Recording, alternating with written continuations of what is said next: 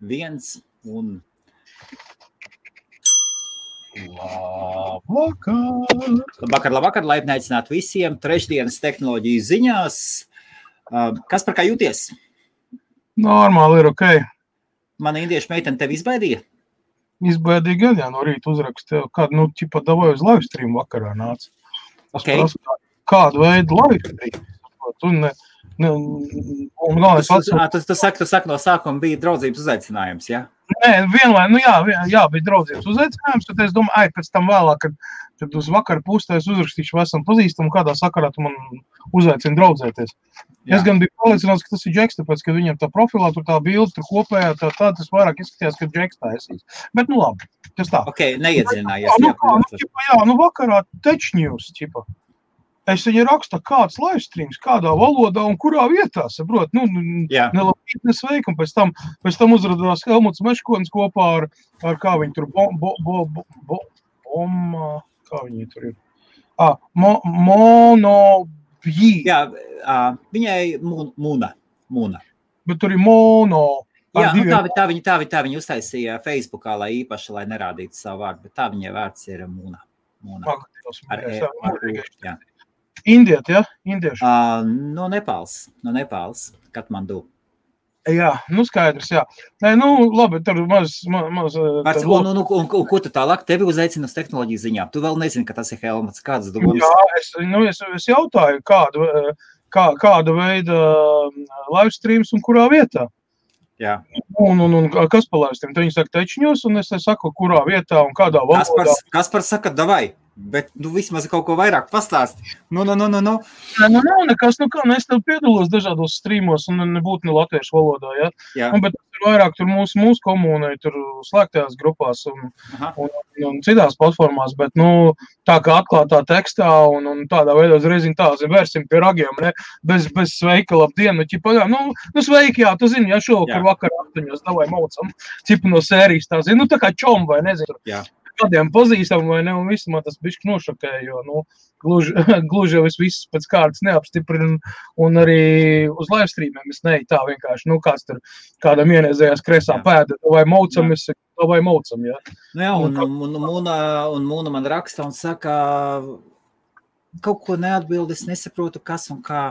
Un, nu, es viņu rīt no rīta parunāšos. Ceļos. Nē, tad pievienoju tu klāt, tad Jā, man, man jā, un tad es, es sapratu, kas notiek. tad Es sapratu, kas notiek. Es uztaisīju kopīgo čatu, fiksi paskaidroju, tas ir tas, tas ir tas, tas ir tas. Un, un Jā. viss. Jā, nu, saprot, ja tu būtu pušplāst vārdu teicis, ka ir tāds, kas man rakstīs vai vēl kaut ko tādu citu. Bija, bija, bija, bija pušplēts vārds. Tātad visiem tā pirmā tehnoloģijas, pirmā tehnoloģijas ziņa ir no, ir no IBF. Ja jums gadījumā uzrakstā uh, nepā, nepālieta vārdā mūna, uh, visdrīzāk rakstīs no e-pasta. Jā, bet visdrīzāk rakstīs no e-pasta mūna at hostmarija.com, tad visdrīzāk viņi uzaicinās jūs un jūs un jūs un jūs uz tiešraidi. Un, ja kāds vēlties, vēlties uz tiešraidi, vai nevarat mani noķert, atvainojiet, nu tiešām nu ļoti, ļoti laiks, tad mūna at hostmarija.com un viņa atradīs laiku un man intervēt. Ne, man paņems. pusi. Tāda tehnoloģija ziņā, jā. Jā. Viss personīgais asistents paņemts. Jā, nu, tipa tehnoloģija ziņas, nu, ko esam iesauļojuši 60. tūkstotī, ja? Mm. Labvakar, labvakar. Cik, cik bitkoins maksā, kas par šokar? 59, 391, bet bija šodien pie 60 bija apstājies, atkal bišķi, bišķi, 600, 600 dolāri šlējā, bet jā, eiro tad ir 50 518, jā. Uh, eiro, teiksim, ir daudz stabilāk virs 50 nekā, nekā teiksim, uh, do, dolārs uz 60, jā. Nu, diezgan stabili izskatās, jā. Nu, runājot tad tagad, ka varētu uzmaukt arī pēc šitās te, šitās te balansēšanas, viņš varētu aizmaukt līdz sotakam. Bet, nu, tas ir tikai tā, nu, ar, ar pirkstu. Eh, Man pastāvīgi raksta cilvēki, nu, kad tad būs, kad tad būs eh, kripto, kad tad būs atkal, kur, kur iesaistīties, kādos projektos, ko pirkt, ko darīt, ko mainot un tam līdzīgi. Draugi, mīļie, jūs visi pamostaties tad, kad ir baigais hype, tā kā viss cenas ir vienkārši nežēlīgi augsts. un viss. Jāsaka, labrīt, kur jūs bijāt pusgadu gadu atpakaļ, jā, kad to varēja darīt salīdzinoši, kā saka, investēt un, un gatavoties tam visam. Jā, jūs tagad pašā karstumā vai ne, mēģināt ielikt pēdējā vagonā un domāt, ka jūs miljonu nopelnīsiet. Nu, diemžēl tā nebūs, draugi, mīļie. Tas tagad iet iekšā un taisīt kaut ko no, no, no sākta gala mainīgi fēram vai vēl kaut ko ir tāds risks. Jo nedod Dievs šis um, tirgus atkal nošūposies uz gadu. To, tomēr, tomēr nav, gluži, nav gluži tā, ka mainers nevar dabūt. Nē, nu, Mainers var dabūt, sazināties, aiziet uz mainshow.eu un pa, palu, pa, palūdziet pieklājīgi. Guntim īsi konkrēti, Guntis Svitoliņš. Un... Jā. Tur viss notiek. Viņam vēl vajadzētu būt. Jā. Pirmdien mums Jā. nesanāca, pirmdien mums nesanāca datoru laivas, tāpēc kā Sumināts, pirmais Div- gadiņš. 29. marts, jā, un manam dēlam bija gada jubileja, un, un bija ļoti superīgs laiks, un, protams, ka šašliks un, un pat atļauj, par cik Boris Džonsons oficiāli atļauj šitajā nedēļā tikties līdz sešiem cilvēkiem, jā, Jā. grupās, jā, nu tas ir domāts pieaugušie, jā, tad, nu, mēs arī pirmdienas dienā tad arī veiksmīgi to izmantojam. Tas nekas, ka lockdown turpinās, ka visi ciet, jā, un kas, bet šonadēļ tā kā ir īsternis vai ne, tur, nu, ķipa lieldienas, jā, un tā, nu, tad gatavojamies nākamajam vilnim pēc divām nedēļām, jā, kad atkal kričīs karulu, kad ir atkal viss, viss sētmals aizdirsts un, un, un viss slimnīcas ir pārbāzts un atkal ir sācies tas, nu, nu tas ir tipiski, jā, vai, nu, viss Jā. ir ok. Tātad, tātad labvakar, labvakar, plīs mēs iesim iekšā tehnoloģiju ziņās. Cenšamies to darīt regulāri, nevienmēr mums sanāk, tad, kad mums laiks sakrīt. Trešdien vakaros es, Helmas Veškonis un Kaspars Krūmiņš, mēs nākam un runājam par jaunāko, kas noticis tehnoloģiju pasaulē, paskatāmies no visdažādākajām pozīcijām, un no sākuma mēs iesim reklāmas pauzē, un tad, un tad mēs ķersimies. Kaspar, ko tu runāsi? O, būs daudz, būs, būs Ilonas Masks, būs kosmos, būs autobūs, industrija, šausmīgi daudz jaunu ziņu. Un, jā, īstenībā ir daudz, ir daudz kas vēl, bet, nu, mazliet Plus es, plus es parādīšu, plus es parādīšu kaut ko jaunu, kaut ko pavisam jaunu no Facebook. Un tagad maz reklāma, un tad mēs sāksim. Un tad jau sāks. Your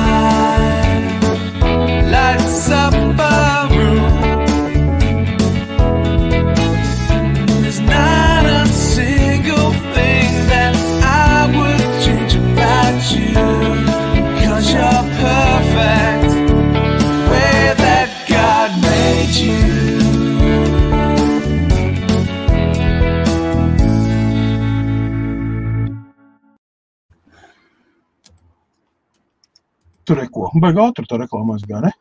Nu, super, kas par no kur sāk, ar ko mēs sāksim? Oh, es pat nezinu, nu, Labi, tad es, es varu ieskrieties uzreiz no Vācijas. Ziņas no Vācijas. Mēs reti runājam par Vāciju. Un it kā liekas, nu, kas, kas ir Vācija, kas par vai ne? Tur ir dažas kompānijas, dažas kompānijas un kaut kas tur notiek. principā Turcijas filiāli Vācija, jā. Jā, tā pirmā, pirmā valsts Eiropā, kas tā pavēra, uztaisīja publisku, publisku eksperimentu, ielaida turkus iekšā vienu miljonu, toreiz, ja nekļūdos. Un TeamViewers pēkšņi pārsteidza pasauli. Burtiski, burtiski svaigas ziņas. TeamViewers nācis ar diviem, ar diviem sponsorshipiem. Tātad, kas ir TeamViewer? TeamViewer ir programma, kas ļauj jums dalīties ar pieeju savam datoram vai mobiliem telefonam attālināti. Ir bezmaksas versija, un visu laiku viņa piedāvā, nu, apdeitojiet par maksu, vai jums gribat vairākas ā, ierīces, vai kas ļoti bieži uz, uz maineriem tiek likts. Ļoti TeamViewer. Jā, un it kā nav dārgi, it kā ir dārgi. Dārgi. Dārgi? Mm Dārgi. -hmm. Un palika dārgi. Un tagad jautājums, kur ir tā nauda? Un pēkšņi Team Viewers atnāk un bāms pasaka. Pirmais sveiciens Kasparam un Manchesterai. Manchester United, Chevrolet krekli beigsies. No 21. No 21. gada Manchester United ir noslēgts ar Team Viewer. Līgums uz pieciem gadiem. Tātad bija Chevrolet, nu tas Chevrolet brands tāds. Būs Team Viewer piecus gadus. Kopējais, kopējais līgums - 235 miljoni mārciņas vai 275 miljoni eiro uz pieciem gadiem. Jā. Nu, Nu, tā kā Jā. kā, kā, kā, tā, jā, kā taisīt? Un tad, un tad tajā pašā brīdī to viņi uztaisīja pirmo, bet nu, kā vācieši, vācieši taču ir lepni, viņi ir nacionālistiski un tā tādā ziņā. Un tad bez šaubām lepmierinātu vācu garu un paziņot to, ka tā ir vācu kompānija, ir noslēgusi automātiski ar, ar sponsorship, uztaisījuši ar Formuli 1 un Formula E. Formulas E un ar kādām komandām? Bez šābām Mercedes komandām. Nu, protams. Tā kā TeamViewers, TeamViewers paņēma mazliet un izdomāja ielikt brandā un reklāmā. Kā to kas par liekas tāda summa? Normāli, normāli. Nu, Formula E īstenībā, Formula E dominē īstenībā Lielbritānija, jo astoņas komandas Formula E ir no Lielbritānijas. Mhm. Un, un ļoti aktīvi notiek. Un, Bet Formulā 1, bet Formulā 1. Nu, Formula 1 ir atkal savādāk, bet nu, es domāju, ka Formula 1 dienas īstenībā drīz būs skaitīts. Viņi jau tagad izmanto hibrīdu zinājus un tādas tur jau ma maksimāli cenšas, jo tomēr Jā. tas ir ļoti dārgs sports un ļoti ekoloģiski netīrs sports, jo degviela, kas tiek izmantot, tur, tur ir, uh, draugs mīļais, tur no benzīna, uh, tur nav pat tūna, kas, ja, tur ir, tur ir tā, ka maz neliekās, ja. Ja tur paskatāmies, kādi CO2 izmeši, kādi šitie te liecies mierā. Tur ir tāda meņģeļa jau tabulnā kārā, ka nu, nu, nu, viņi ir ļoti, ļoti specifiski degviela. Līdz ar to, nu, sakarā ar visu šo ekoloģijas lietu un tādām, tad, nu, attiecīgi, kā lai pasaka. Tas, tāpēc ir uztaisīts tas Formula E, saucamais Formula 1 E, ja, kur Jā. ir tikai elektriskās, un viņiem ir uztaisīts, lai būtu interesantāk, ir uztaisīt vienādi noteikumi, vienādi zinēji, vienādas baterijas. Nu, lai, teiksim, tā, tur tur Jā. vairāk ir inženieru tehniskie risinājumi. Tātad tieši ot, nu, komandas darbs, inženieru darbs, ja, ko var dabūt ārā. Ja. Kāpēc tas tiek darīts? Tas ļoti vienkārši tehnoloģijas. Tas ir viss jaunākās tehnoloģijas, kas tur tiek izmēģināts, pēc tam pāriet uz uh, parastiem ielas auto. Uh, ņemsim, piemēram, uh, Volkswagen. Volkswagen Vision, ko prezentēja pāris gadus atpakaļ, jā, īstenībā ir pārvērties par reālu automobīlu. Un šā gada uh, otrajā pusē būs pieejams zem nosaukuma Volkswagen ID7, jeb Volkswagen 413 svītriņa 1 CNA. Tā viņi sauc Ķīnā. Jā. Uh, Pagaidām Ķīnas tirgum, tātad, kamēr Eiropā viņi vēl kā savs un viss tālāk, uh, Ķīnā jau Volkswagen ID7 būs uh, šogad pieejams liels sedans ar principā sporta mašīnai raksturīgiem parametriem, tikai elektro. Ja? Nu, tas ir tā, uh, vilks, uh, vilks aicis ādā, ja? vai kā, nu, apmēram saprat. Ja? Nu, tāds smukiņš sedans, ja? nu, ja vajag iemīt, ja? tad, nu, tur var paspēkoties ar kādu Bentley, pieņemsim pēc komforta un izziņā un, un vēl visādiem tādām lietām. Ja? Tā, lūk. tā ir tā kā pirmā ziņa no Ķīnas, kur šo, šoreiz ir diezgan daudz sakarā ar to, ka uh, Expo uh, Ķīnā notika, pareizi sakot, šodien vēl ir pat reize, un tur, uh, ja, ne, Ķīnā jau ir beigusies, jau līdz, līdz 31. martam, kur tur prezentēs, nu, vājprātīgs daudzums, tā, nu, jebkurā sfērā, kā Ķīna skrien uz priekšu un kā viņa mauc iekšā Eiropā tehnoloģijas, kuras viņi kas saka, ir paši izstrādājuši ar, ar, ar, mega super slaveniem dizaineriem, kantoriem no Eiro, vecās Eiropas, Jā. ceļš no Itālijas. Jā. Um, tagad um, parādi, jā, ko var dabūt gatavu, jā, apvienojot Eiropas dažus gudros prātus ar, ar ķīniešu roku veiklību, jā, ko viņi spēja kā skudriņus uztaisīt. Mēs nevienreiz vien šodien pieskārsimies šai lietai, jo es diezgan, diezgan spēcīgi pētu Ķīnas tirgu. Um, man ir man ir nedaudz personīga interese, bet uh, pa lielam ņemot, tā kā es pārvērtos ar Ķīnā, pilnībā Ķīnā ražotu automobīlu, kurš ir prezentēts Lielbritānijā un Eiropā, viņš parādīsies tikai augusta beigās. Tad, nu, es varu teikt tā, ka, nu, es patreiz testēju Ķīnas tehnoloģijas, un es teikšu tā, trešā nedēļa uz riteņiem. Un man ir tikai pozitīvs, tikai pozitīvs domas attiecībā uz to, kā, kā ir eh, ķīniešu filozofija, kā viņi, kādu viņi ir filozofiju ielikuši iekšā šajā mašīnā, lai viņi varētu iebraukt Eiropas tirgu. Ja?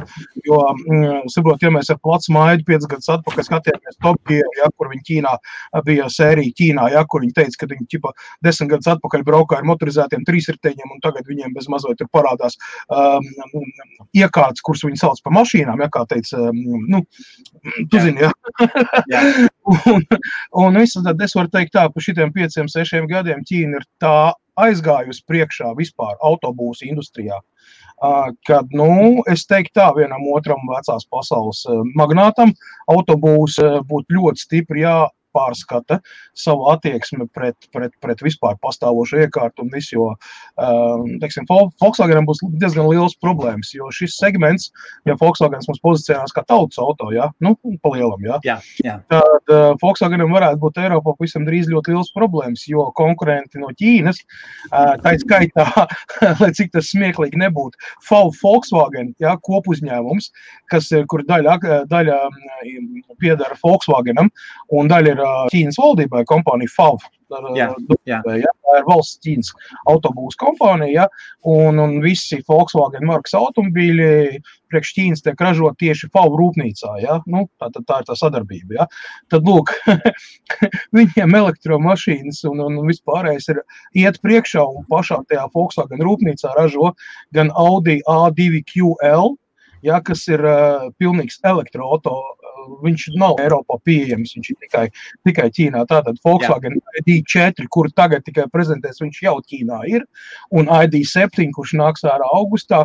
Un, un, un, un tas ir premium klases sedans, jā, par cenu, kas, nu, principā varētu konkurēt pat ar Tesla Model S, nu, cenas ziņā, jā. Tur, tur vēl pa parametriem mēs varam pastrīdēties, jā, kurš tur ir spēcīgāks, kurš nē, bet fakts kā tāds, jā, Ķīna ar savu um, miljārdu lielo iedzīvotāju skaitu ir spējīga vienkārši aizbāzt aiz jotas vietas jebkuru Eiropas ražotāju, jo tāds modeļu klāsts un daudzums, kā viņiem tur viņš mainās, tas ir uh, nu, nāk klāt, vai ne? Tur tās rūpnīcas savu kā sēnes pēc lietas. Un, ja Ķīna ir kaut kam pieķērusies klāt, jā, tad viņi to novedīs līdz tam, kad vienkārši mašīnas būs, nu, čipas viesmaizes vērtībā, jā, nu, ar tādu biežu šokolādes kārtiņu, jā, bet, bet, nu, palielam. Un, starp citu, vislielākais Jā. grēks šajā te nu, ex-Eiropas um, teritorijā, jā, pat cik Norvēģija nav Eiropas Savienība, jā, tad, lūk, uh, Norvēģija ir tieši tas hipodroms visām praktiski Ķīnas kompānijām. Un tas, kas, tas ko, teiksim, Norvēģija ir panākusi, ne, ne panākusi, bet kā, nu, ir pieņēmusi, ja, kad uh, ļoti daudz uh, Ķīnas kompānijas, teiksim, savu prezentāciju uz Eiropu sāk tieši caur Norvēģiju. Tātad Norvēģijā tas jau ir ikdienas lieta, jau nu, tu to var nopirkt, ja, gan to pašu Xpeng, gan tur Cycle, gan tur vēl visādas citas, ja, un viņu pārdošanas ir diezgan labs apjoms, jo cenas ir salīdzinoši lētākas. Ja, nekā, ja mēs skatāmies, ko tu pašu Tesla vai vēl kaut ko. Ja? Jā. Un, un Norvēģi var, var atļauties tādas mašīnas. Ja? Līdz ar to tas ir tā kā, tā kā zīmogs, tā kā zina, kvalitātes zīmogs Krievijā laikā, kad bija zina, Jep, jep. OTK. Ja? Adobrjams, viss ir tātad, ja to var Norvēģija, tad nu, turpat arī Zviedrija, turpat tās arī tur caur turienu uzreiz ir tīkls jau principā pakāpeniski tā invāzija sākās. Nu. Un kompānija BYD Europe, uh, kurai ir pārstāvniecība, nu, E- Eiropas pārstāvniecība, kura strādā ar Nīderlandi, Lielbritāniju, Franciju, man liekas, Vācija arī tagad, ja?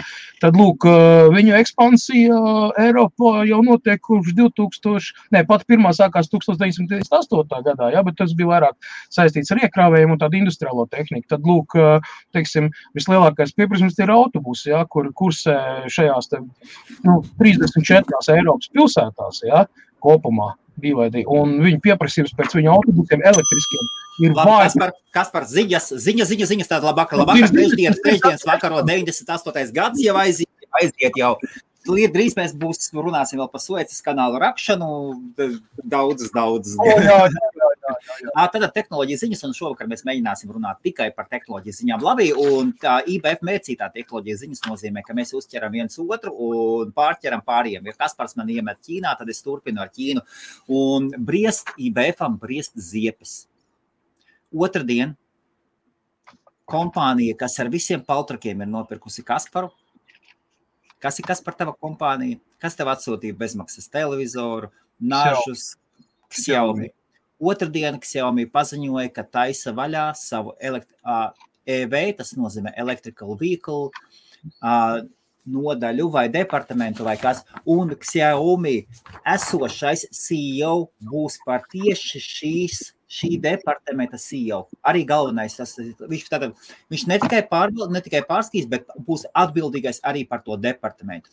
Viņi iesāks ar 1, kaut kas, cik tur bija 1, ā, 1,5 miljardi, 1,52 miljardi dolāriem. Simts. Iesāks tikai, Simts. iesāks tikai, Helmut, tikai iesāks. Simts.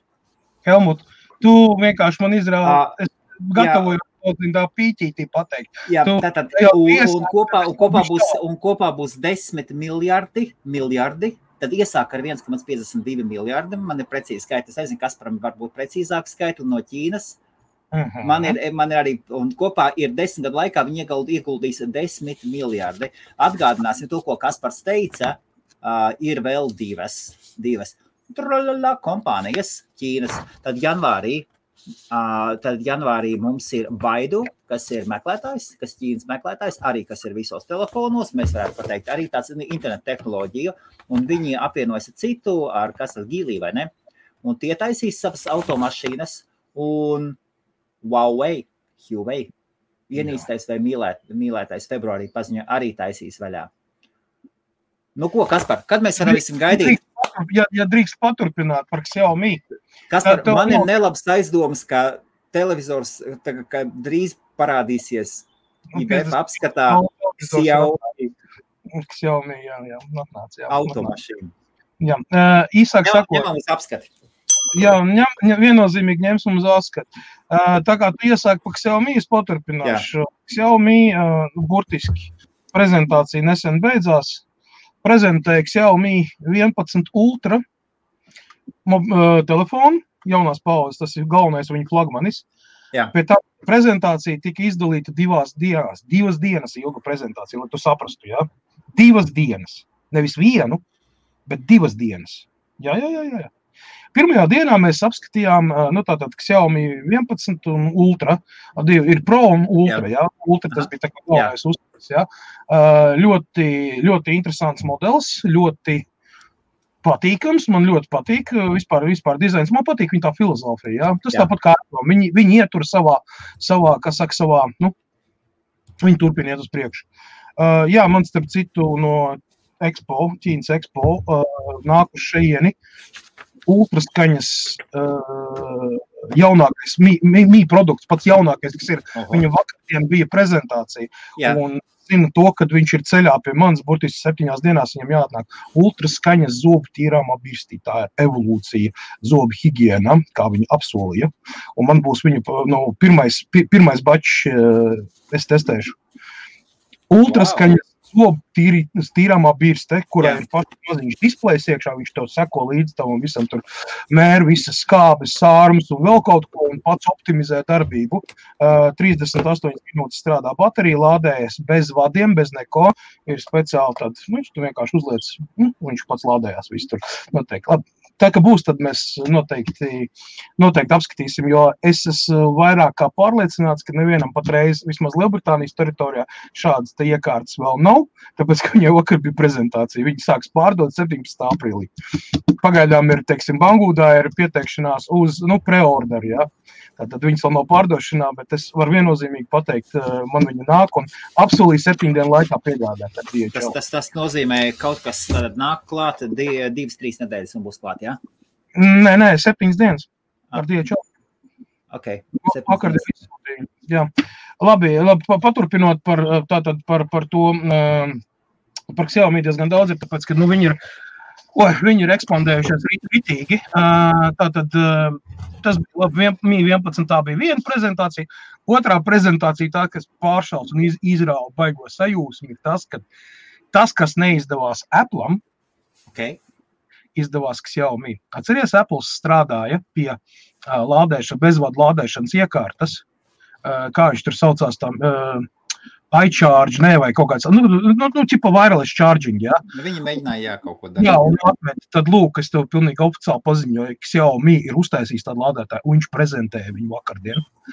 Tātad viņi ir atraduši unikālu tehnoloģiju, kā ievietot, nu, laukums tāds, nu, kur var novietot līdz trijām iekārtām. Tad pulksteni okay. un telefons, jā, Jā, jā. lādējās vienlaicīgi. Pulkstenis, Viņi- telefons, jā. Jā, jā, jā. Nu, cik viņš liels, nu, tā kā, tā kā mobilais telefons, mēram, Jā. tāda plānīta, jā, balta, tāda smukiņa tāda, ar, ar, ar, ar, zilgan, zin kā viņam to, baigi top, topā, tiks, jā, tāda zilgan, tāda pats vetkiņa, tāda, kas zaļgan, zilgan, tāda pārvietojas. Īsāk sakot, viņi ir izvietojuši 19 spūles kaut kādā speciālā secībā, tā, lai viss laukums pārklājās, un o, viņi garantē to, ka uh, uzlādes ātrums ir tieši tāds pats kā ar vadu, tātad nekādu zudumu nav. Wow, okay. Viņam, jā, jā, prezentēja. Viņa gan nav pārāk lēta, taču, ja mēs skatāmies no tā skatu viedokļa, ka viņi uztur līdz trijām iekārtām, ja, lādēties, un visas trīs vienādi lādējās, ja, tad, principā, jums trīs lādētāji atkrīt, jūs vienkārši nometat viņu uz tā galdiņu, ne, virsū, vai ne, un jebkur telefonu.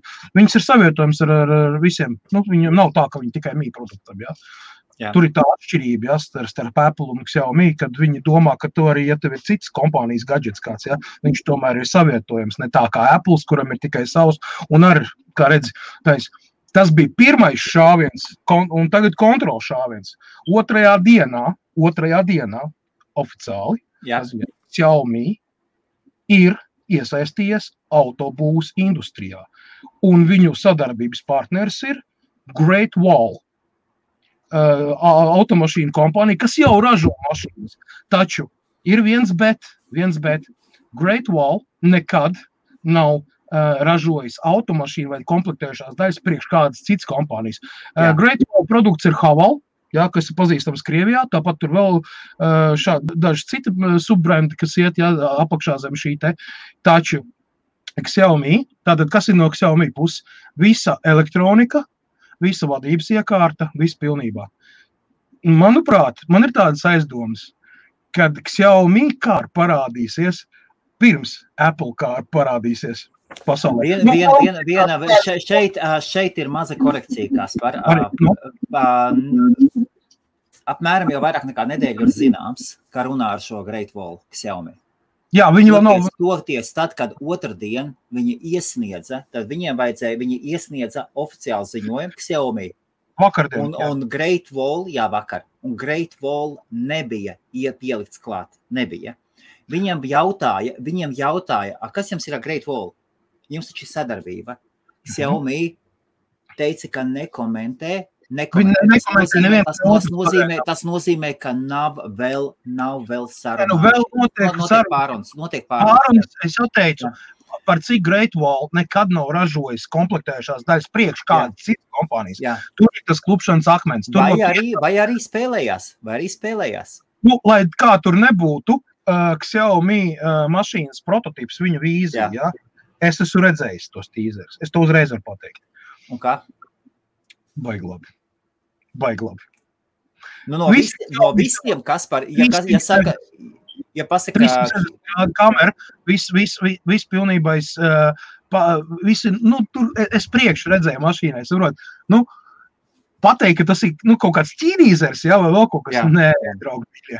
Tur pavisam, tur ir, tur ir futūristiski, tur ir, tur viss kā vajag. Tur ir, tur ir viss ir pulētais, pulētais alumīnijas, tur ir, tur ir uh, Xiaomi stilā baltā speciālā ABS plastika, kas ir īpaši viņiem tur, kā saka, tāpatās kā Apple, vai ne, ir, ir raksturīgi detaļas, kuras nemainās gadu desmitiem, ja, tu paskaties uz 15 gadus vecu spēli Apple, ja, un paskaties uz jauno, teiksim, kaut kādu to, un tu saproti, ja, ka tas ir cimds rokas, saproti, neskatoties, jā. ka starpība ir 15 gadi. Nu, šeit ir tieši tas pats. Nu, Xiaomi, protams, pārsteigt. Īstenībā, es saku, ir baigais šoks daudziem, daudziem um, Xiaomi noliedzējiem. un Tādā nu, kompānija, kura, kura attīstās, un viņi vienkārši kā astoņkājas attīstās Jā. visādos virzienos. Viņi tagad iet iekšā. Klau, Tiek, jā. Klau, kas par, runājot, runājot par Ķīnu, atvaino, te, par tehnoloģijām, kas Teslai notikās ar Ķīnu? Teslai? Jā. Teslai mm. kaut kādas tagad uzlika ierobežojumus tieši Ķīnā. Uh, uzlika ierobežojums, ne, nevis ierobežojums. Kas, uzlika- kas tur notikās? Un, un, tik, un to, pēc tam Elonas Masks to nokomentēja, ka viņš pateica, ka uh, viņi plāno, ka vislielākais Teslas noiet tirgus būs tieši Ķīna. Viņš būtiski, viņš arī ļoti vienkārši pateica. Viņš burtiski tā, tā pateica, ka viss. Nu, īsāk sakot, tur ir tā, ka ir bijis sūdzības par tehnisko daļu. Teslas kvalitāti, ja, kā būtu nu, Jā. mezgla savietojamība un, Okay. un piekars iekārtu ilgmūžību, nezinu, vai materiālu. Visu. Par cik Tesla pilnībā vāc Tesla Model 3 Ķīnā ražo turpat uz vietas no vietējiem materiāliem. Viss. Jā. Tehnoloģiski, ja viņi, viņi gadu jau ražo. Ja. Tehnoloģiski viņa mazliet atšķirās no tā, ko ražo Amerikas Savienotajās valstīs, ja, jo izējuma materiāli tomēr ir savādāk. Ja. Un, un, un, un tur, tur ir kaut kādi kaut kādas nianses, ja es nezinu, tās tehniskās nianses līdz galam visas, jā. Jā, bet pats kā tāds, kad ierobežojums uzlikt tieši tā, kas, kas, kas. Jā, jā, saki, saki, saki, saki oj, oj, oj, jā, jā, jā, cik tie materiāli. Es jau jūtu, Mm. kur tas velk.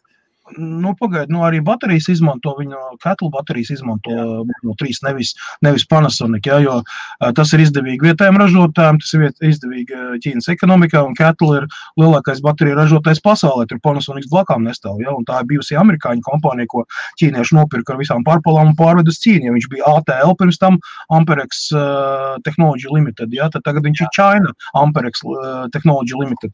Abreviatūra ketla kā tulkojas. Nu, lūk, un, un, un, un, un, un tur, tur smadzenītes ir ar militārām saknēm stipri? Jo tā bija kompānija, kas strādāja militāros un kosmosa projektos Amerikas Savienotās valstīs savā laikā. Ja?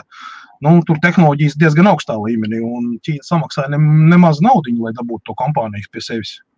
Viņi nopirka smadzenes vienkārši. Yep. Ķīna ļoti daudz pērk smadzenes. Tagad Eiropieši pastāstīs ļoti daudz Eiropas uh, dizaineru un visādi inženieri, kas strādājuši tādās kompānijās kā Mercedes, BMW vai tā pašā Audi vai, vai, vai, vai, vai, vai kādā citā, vai to no pašu. To pašu Volvo, ko viņi nopirka, jau viņi arī paņem, saņem smadzenes. Saproti? Tas ir tie ir inženieri, tehniskie risinājumi. Tās ir smadzenes, kas palīdz viņiem izstrādāt, tāpēc viņi ķeprojās ārā. Tāpēc tehnoloģija skrien tik ātrāk, un Ķīnā ir pietiekami daudz resursu, lai to izdarītu. Un tas ir ļoti nopietns. Ja agrāk mēs par viņiem ņirgājāmies, ja viņi spēja tikai pakaļdarināt un viss, tad tagad jāsāk nopietni aizdomāties par to, vai mēs nebūsim tie baltie vergi dzeltenai rasei, kuri uh, nodrošinās mums to. Kuri liek iekšā tehnoloģijās, un, piemēram, lai salīdzinātu, tad būtiski Ķīna paziņo, nāk ar šādiem paziņojumiem ārā, Un kā, kā Baltā viņi neplātās, kā, Krievs, viņi neplātās. Viņi pasaka, viņi arī parāda. Un, atbildes, atbildes es pastāstīšu, salīdzināsim tādus paziņojumus, tur tik un tik tur miljardus ieguldīs un to, to, to, un tā kompānija, un Baidu laidīs ārā, un Huawei. Un, un, un, tās ir reāls kompānijas, tie ir mega koncerni. Bez šāda mega korporācijas, kas ir Baidu, salīdzina ar Google un pat vietām viņi spēcīgāk par Google tieši attīstības ziņā. Baidu ir vispār ļoti spēcīgs koncerns. Starp, citu, starp, citu, starp citu, tie, kas nezināja, ja es nekļūdos, Huawei ir patiesībā kolhos. Patiesībā Huawei ir kolhos. Tas ir tāds apvienotais resurs, nevis tāda tā kā limited kompānija, tur lodāmurs un tādas lietas, bet, bet, bet, bet kolhos. Viņiem tas, viņiem tas tas ir tas, kas daudziem ļoti patīk. Kā tā visa pasaule var iet pret kompāniju, kur patiesībā ir kolekcijas. Tur tas speciālais, tas, tas vienoklis ir tāds. Un ko, ko Volkswagen? Volkswagen uztaisīja reklāmas triku. Viņi izla, izlaida ārā ziņas, kur pēkšņi pazi, ziņās noskanēja, ka Volkswagen maina savu nosaukumu, un ASV turpmāk būs nevis Volkswagen, bet Volkswagen. Volt, Volt.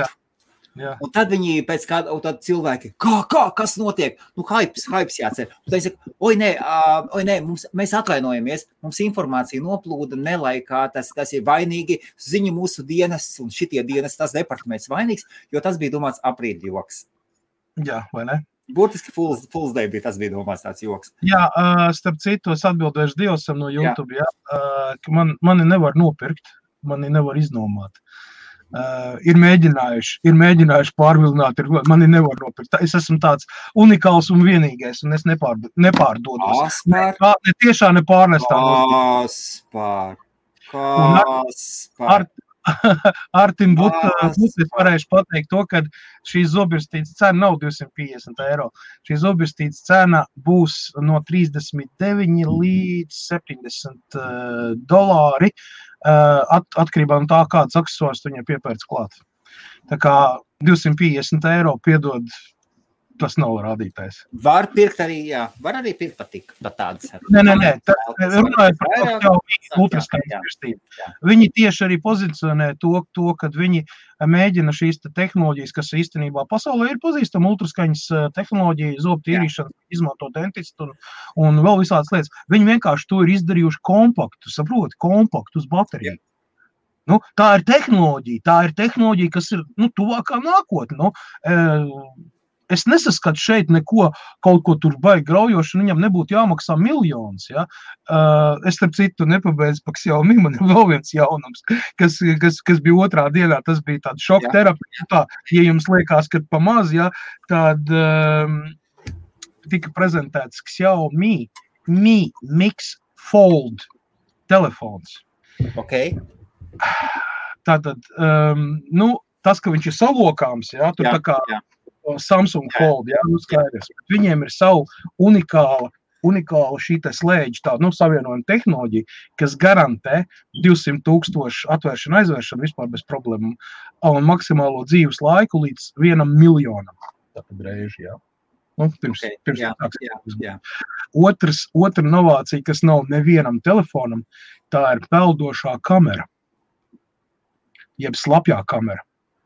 Paralēli tam, ka tur stāv 113 megapikseli lielā kamera, 64 megapikseli papildus kamera, viņam ir peldošā slapjā kamera, kas ļauj taisīt vienlaicīgi gan optisko, gan digitālo zūmu bez kvalitātes uh, zušanas. Tur ir kaut kāda baigā tehnoloģija. Tur parādīja, cik tur tur 12 layeri kaut kādi, kas tur viņam starpā, tur šķidrums vēl kaut kāds tur tipa. Vošam, nu, baigais, baigais. Es bišķīt Tātad, vēl. un tad Pielika gan fizisko, tātad gan optiku. Ar, ar, kas, viņ- kas viņam optika taisa? Leids? Ka, ka, Nē, viņam ir 113 megapikseli. Nē, viņam Nē, nē, nē, op, optiku pāris viņi sadarbojās. Ar Samsungu sadarbojās ar Samsung. Okay, Ar Samsung. Tā 113 megapikseli kamera ir tīrais Samsung. okay. Vispār viņi ir 108, bet viņiem ir izdevies vēl 5 megapikselus klāt pielikt. Tur ir, jā, nu, strādā, džeki strādā reāli. Nu, īstenībā tie, kas ā, Ķīnas blogeri, jā, kam izdevās viņu burtiski pēc prezentācijas paturēt rokā un patestēt, jo, ā, principā, nu, viņš vēl nav pārdošanā, viņš nāks pārdošanā, ja nemaldos, 17. aprīlī. Uh, Es sapratu no tā Ķīnas blogera, ja, um, pirmie desmit tūkstoši eksemplāri jau ir pārdoti. Cilvēki vēl pat nav redzējuši dabā. Nu, tikai tik daudz, cik tīzeri un tā prezentācija. Ja? Jau desmit tūkstoši pārdoti. Jau. Tad vēl konvejers un nu, sācis ražot. Ja? Nu, viņam tas diezgan ātri iet. Ja? Nu, viņam ir pārdoti. jau. Ā, Cenu gan viņš neminēja, ja, bet viņš pateica tā, ka, nu, ja mēs. Ja Eiropā cilvēki var atļauties pirkt Samsung Fold 2, ja, tad viņi viennozīmīgi varēs atļauties nopirkt Mīmīgas Fold ar visiem accessoriem, un vēl mazliet paliks pāri gan tējai, gan kafijai. Apmēram tā bija atbilde. Es saprotu, ja? uz kur pusi velk. Un viņam tas um, tā, tā LED tā displeja tehnoloģija ir tā, ko izstrādājusi viena Ķīnas kompānija, kur arī bija tajā ekspo, pre, tajā, nu, viņi ir tur prezentējuši tos te lokāmos rulējumos displejus, ja, kur nu, tur ar Samsung vairs nekāda nav. Es domāju, ka ja šis te mm, kompānijas produkts aizies pasaulē un uzrādīsies, pieņemsim, pircēji, kas izgatavo mobilos telefonus, ne tikai Samsung, ja, bet kāda cita, viņi vairs nebūs atkarīgi no Samsung. Ja, ja, ja protams, Amerika gribēs strādāt ar šo te kompāniju Ķīnas, ja, ā, rada šos te displejus, nu, tas ir tā kā, tā kā tāds nu, aizmetnīts tam, ka nu, Samsung impērijā lēnā garā nāk, nāk alles virsū. Ķīnieši, es saku, viņiem ir tehnoloģijas, kas vienkārši sāk kurpt caurums visās iespējamās vietās, gan vecajai Eiropai, gan, gan arī korejiešiem, mīnus papēžiem. Tu ļoti labi zini attieksmi starp Japānu, Koreju un, un Ķīnu. Ja? Tur, O. savā, o, tur ir gadsimtiem ilgi. O, jā. tā kā saprot, ja tagad Ķīna izvirzīsies priekšpusē, tas eh, korejiešiem tas būs tā kā spļāviens, saproties sejā. Es par Japānu vispār nerunāju. Tā kā, tā kā jā, à, starp citu, jā, viņi vēl sadarbojās arī ar Sony. Jā. Xiaomi sadarbojās arī ar Sony, un Sony nav nebūtu tā pēdējā kompānija uh, fototehnikas pasaulē. Ja? Nu, ja mēs runājam par Jā. visiem šiem sensoriem, visu. tad viņi paņēmuši labāko no Samsung, labāko no Sony, plus pielikuši savu inženiertehnisko risinājumu ja? un uztaisījuši monstru. Es nezinu, kā viņš strādā. Man tiešām patreiz ir baigi maz informācijas, ja? bet Jā. jā. tas, kā viņi divas dienas taisīja prezentāciju, vienkārši šokēja publiku ja? pasaulē.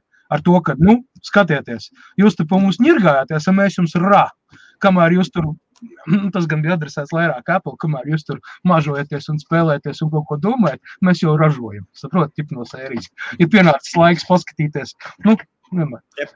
Čūska vienmēr apēd savu asti. Uh, labi, runāj, runājot par Apple, uh, nav tā, ka citur tehnoloģijas arī stāv uz vietas. nē, nē, nē, Apple, Apple no pa, paralēli tam, ko visu dara tehnoloģiju jomās, un ar, arī veic milzīgas investīcijas jaunās tehnoloģijās un, un, un daudzas vietas pēta, uh, Apple beidzot paziņoja to, ko viņa pateica. Pagājušajā gadā, tad pagājušajā gadā Apple korporācija nāca ar paziņojumu ārā, un viņi teica, ka mēs ieviesīsim tagad visas aplikācijas, kas uz mūsu ierīcēm prasīs, tas, kas gribēs, ja jūs gribēsiet izsekot saviem lietotājiem, user tracking, jums vajadzēs prasīt viņiem atļauju.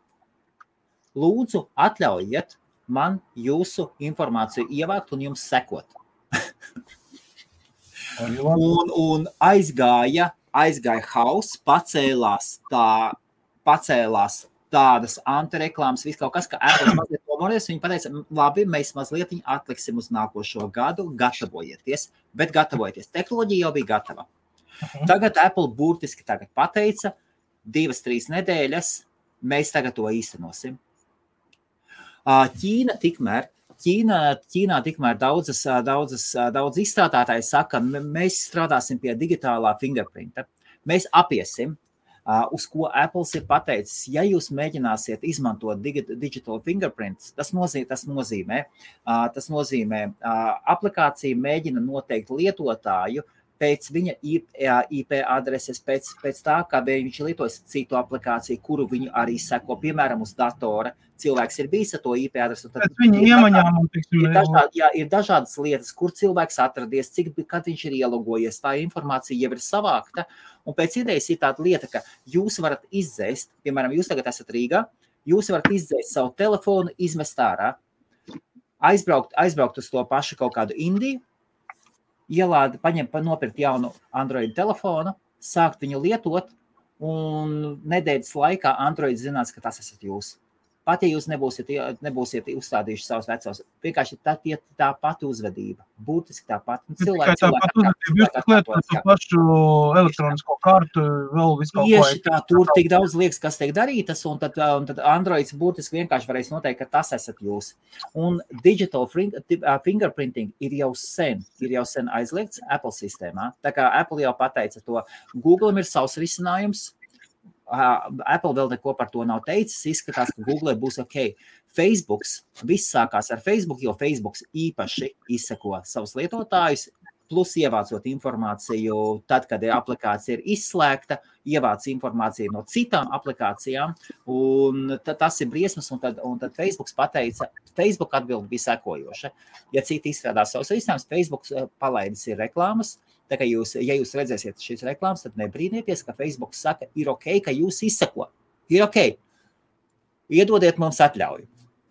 Viņi, Nu. nu, Un, un, jā, un, š, un, šā, un, šāds, un šādas lūdzu ir divas, trīs nedēļas, un būs ārā Apple ierīce. Es varu pateikt, ka es kā iPhone lietotājs, man gan iPhone, gan Android, man patīk. Man patīk. Helmut, tev taču ir, Jā. mājā- tev taču ir oficiālā krāsainais printers, vai ne? Jā, Nu, bez starpības, viņš lāzerīts. vai- uh, krāsa aiznes mājās, tagad melboties palicis. Jā, Jā, nu, jā, bet jā. ja tu izdrukā uz šī te printera, pieņemsim kaut kādu nu, rasistisku uzsaucienu vai kaut kādu draudu vēstuli, ja, un Ok, tam līdzīgi jā. aizsūtīs, ja, maksimums divu dienu laikā tev atradīs. Kā viņi tev atradīs? Vajag vienkārši. Uz jebkuras lapas jūs varat nu, pamēģināt eksperimentu. Jebkur printēt lapā no jūsu printera, viņās saturās iekšā digitālais kods, krāskods. Ja tas krāsainais printers, tad uz baltas Ok. okay. lapas ir punktiņi noteiktās vietās, kas veido saucamo kodu. Tur ir uh, bināro kodu. Uh, sešas vai septiņas graus uh, šitā līnijas un astoņas līdz, līdz pat 15 rindām. Ja? Jā. Mums dzeltena punktiņa, kur veido uh, tātad laiku, kad ir izprintēta šī lapa, tātad minūte, stunda, diena, mēnesis, Jā. gads. Un tad nosacīti piektā rinda norobežo, tur ir tukšums, un pēc tam pārējais ir dati par tavu printeru. No kādas operētāja sistēmas printēts, ā, printeru sērijas numurs un tā tālāk. Un tā tālāk. Tas ir uz jebkuras jūsu printētās lapas. Mēs runājam par krāsainu printeru. Nābatē mazliet savādāks, bet arī ir.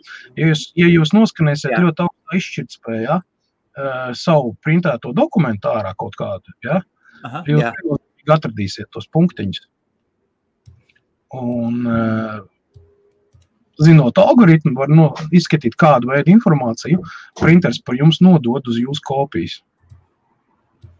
Un, teiksim, pēcdienestu vai, pieņemsim, atbilstošas iestādes, kur saņem, pieņemsim, kaut ko tādu, viņi nosūta uz ekspertīzi, ja viņi var pateikt, no kur printera tas ir izprintēts, cikos, kurā datumā. Un pat iespējams, ka pat IP adresi var pateikt, ja tas ir, teiksim, laists caur internetu. Ja? Tā kā ņemiet vērā, ka lielais brālis seko līdz jums eh, ne tikai Ā, No- tie- to- uz gudrā vidusstūra, bet Jā, arī ir, ir, nopietnākas lietas par printeriem. To, ko jūs mēs tagad daži domā, tie, kas kaut ko dara tādu šeidīgi, pateiks, oi, oi, oi, ka es neko neprintēju un tas man neatiecās. Uh, jebkura varas iestāde, jebkura varas iestāde normālās valstīs var uzrakstīt pieprasījumu Google, un Google iedos meklēšanas vēsturi, kuru jūs esat izmantojis. Jā, un ar ko sarunājāt? Par pēdējiem, par pēdējiem gadiem. Pilnu jūsu uzvedību. Pilnu jūsu uzvedību. Meklēšanas frāzes, ko esat meklējuši, kur jūs esat staigājuši. Turpināsim lietot Chrome. Es arī esmu liels Chrome mīļotājs, un turpināsim lietot Google. Un es arī esmu vainīgs, esmu nu, mega Google fans. Man īsti nav ko slēpt, un man spēc, ja grib, lai skatās. Jā, bet Kā- nu, un, un, to, to, tomēr, to, tomēr. Nu, jā, jā, būsim reāli tādi. tomēr, jā, un, un, tā, un tā ir realitāte. Tā ir realitāte ļoti bieži. Tā, tā tas jau ir noticis. Un, un Google ir ļoti ātri, viņiem ļoti patīk sadarboties, un tas ir saprotams. Tas ir Maziņš, maziņš lifehacks visiem tiem uh, sazvērstības teorijas uh, piekritējiem un tie, kas mēģina Jā. noslēpties no, no, no, no un teikt, ka viņi ir uh, neatrodami un nepamanāmi. Ja? ja jūs patiešām gribat, lai jūs neatrod, jums jāizdara tikai viena lieta. Ir jāatsakās no savas patreizējās dzīves vārdu vistiešākajā nozīmē. Tātad aizmirstiet par mobilo telefonu, aizmirstiet par draugiem, aizmirstiet par kredītkartēm, kartēm, vienalga, ko tam līdzīgi. Ja? Uh, jo ja jūs vēlaties pazust no šīs pasaules tēla, jūs neatrodat, ja, jums ir jānogriež sevi no ārpasaules pilnībā.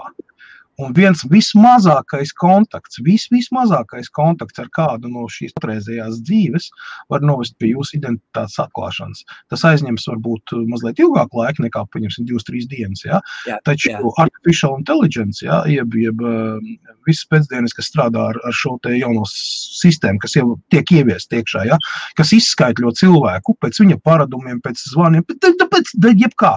Viņi vienkārši salīdzina šo, un tev izskaidro praktiski 6 miljārdu cilvēku Jā. uz, uz planētas, ja viņi tev izskaidros nu, pāris nedēļu laikā.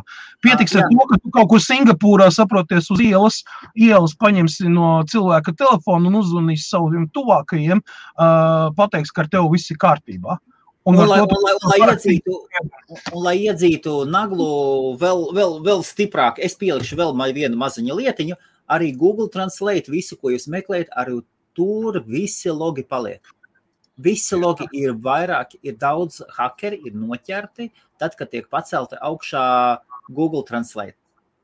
Nu, Tā bija viņa, viņa, viņa vēsture. Un,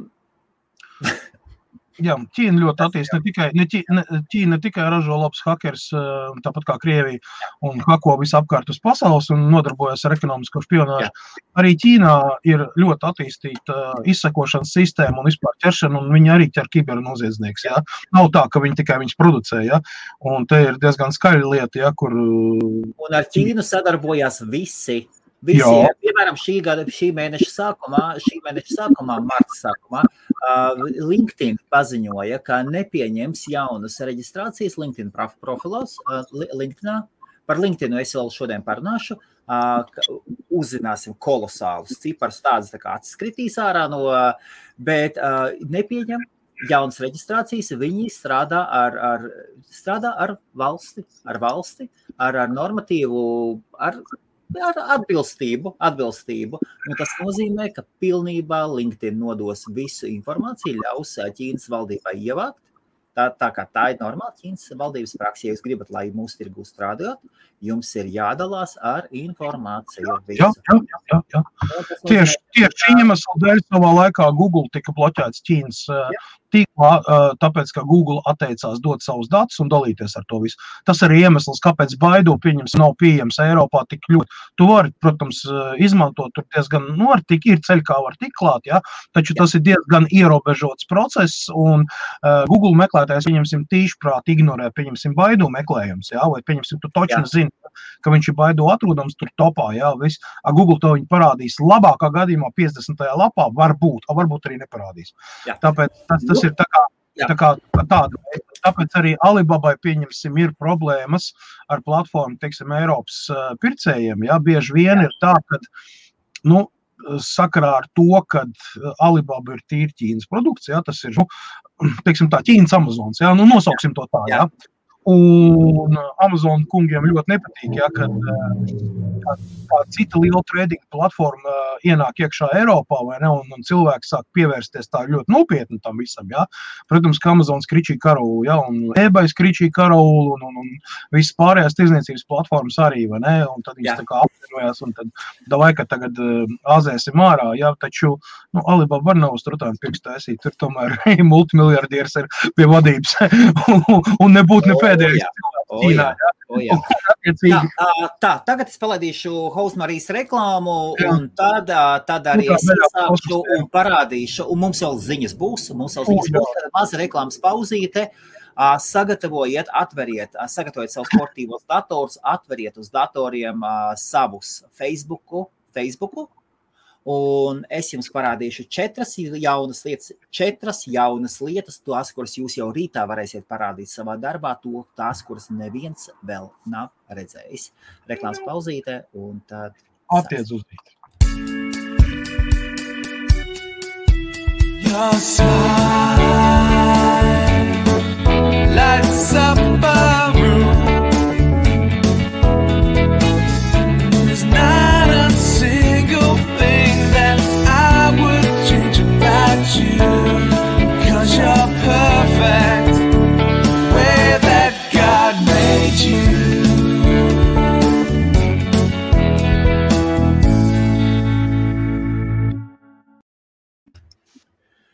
Nu, ko, aiziet! Facebook, Facebook, Facebook, Facebook. Tā, sagatavosimies un parādīšu. Es ļoti ceru, ka es neparādīšu nekādus. Uh, tad es, parādī, es rādīšu savu Facebook. Uh, tad Facebook, normāli Facebook notiek. Mēs redzam, ka Viktors, Viktoram tiešraidi ir Ah, viens cilvēks. Mums 75, atvaino, Viktor. Labi, jā. nu, beidz, nu nevajag kolēģi. Labi, tātad, labi pir, pirmā, pirmā ziņa. Tātad, pirmais, tad šie ir četras, četras jaunas features, pieejamas visiem Facebook lietotājiem. Pirmā lieta, Facebook ir privātumā ir izmainījis, kurš var komentēt, kurš var, kurš var komentēt jūsu publiskos, publiskos postus. Tātad paš, paš, tātad pašlaik mēs zinām, ka es uztaisīju testa, testa postu, un šeit katrs var viņu nokomentēt. Šeit katrs viņu var nokomentēt. Un ja mums ir cilvēki publicējuši publiski kaut ko, tad var nokomentēt. Ja mums kaut kas ir privāti, man meita Amazonā iepirkās divas baby born ar vienu click. Tad tās, nedra, tās neviens neredz un nokomentēt nevar. Bet pirms tam publiskos postus varēja nokomentēt jebkurš. Tātad, ko mēs tagad darām? Ko mēs darām? Mēs aizējam šeit augšā, stūrītī, kas par to arī ir. Tālāk ir settings privacy, šeit settings privacy un ejam uz settings. Jā. Tālāk, tālāk mēs ejam uz public posts, šis te public posts. Un rekord šeit Reko šeit public post comments, un šeit mēs varam taisīt edit, un šeit mēs varam izvēlēties, kurš var komentēt. Es piebildīšu vienu lietu.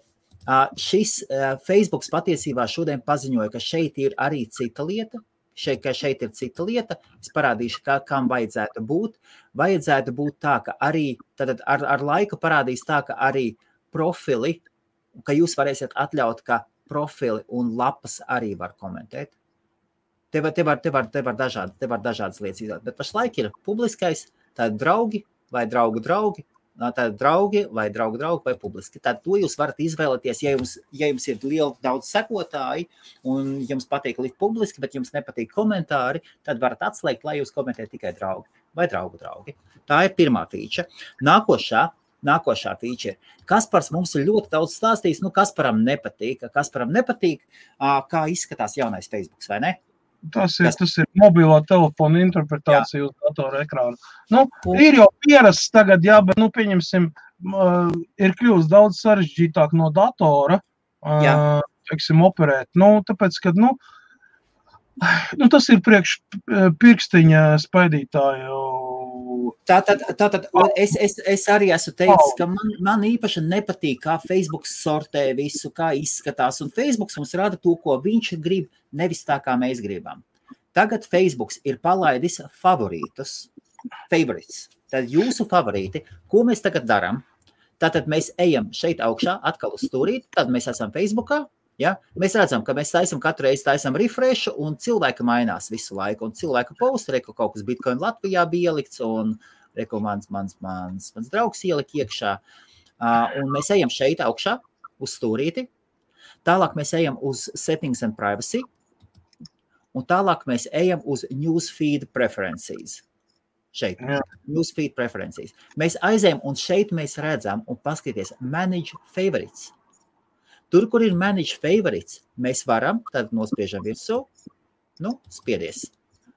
Parādīsies, šeit jūs varat atrast līdz 30, līdz 30 draugiem un lapām, un tad Facebook zinās, ko prior, kādu prioritāti šitā- šiem 30 lapām vai šiem 30 cilvēkiem un lapām kopā būs prioritāte parādīties jūsu feedā.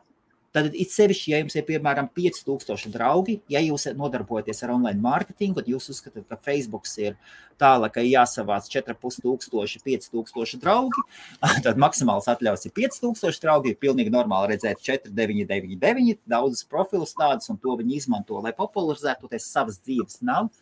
Tad, ja, jūs, ja jums ir tāda situācija, Un tad jūs varat paņemt sev 30, paņemiet un atzīmēt. Tad es gribu redzēt, lai man pirmkārt man parādās kriptomēdija, piemēram, es uzlieku zvaigznīti un manos favorītos. Es gribu, lai man ilga parādās, paskatieties, kas par man jau ir favorītos.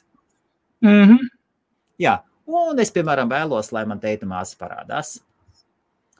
Jā, un, un šā, šādas, šādas, lietas, šādas lietas es vēlos, lai parādās man favorītos, un jūs aizvarat ciet, un tā jūs esat saglabājuši sev favorītus. Un tagad, tad, kad tā, līdz 30 lapām aivariet iet iekšā un sev saglabāt. Tagad ejam tālāk. Nākošā feature.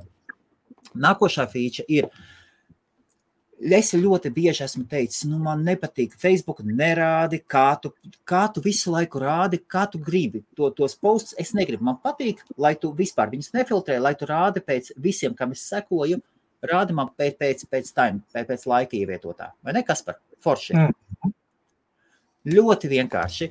Ejam uz Facebook, paskatieties, re, kur mēs nospiežam Facebook, ja rekur ir kaut kādi rekurtlēs mainās, rekur kaut kāds posts 27 minūtes atpakaļ, tad ir kaut kas cits, kaut kas sponsorēts, tad ir kaut kāds 6 stundas atpakaļ, tad viss tāds. Paļies šeit sākumā, šeit sānos jums ir most recent. Mhm.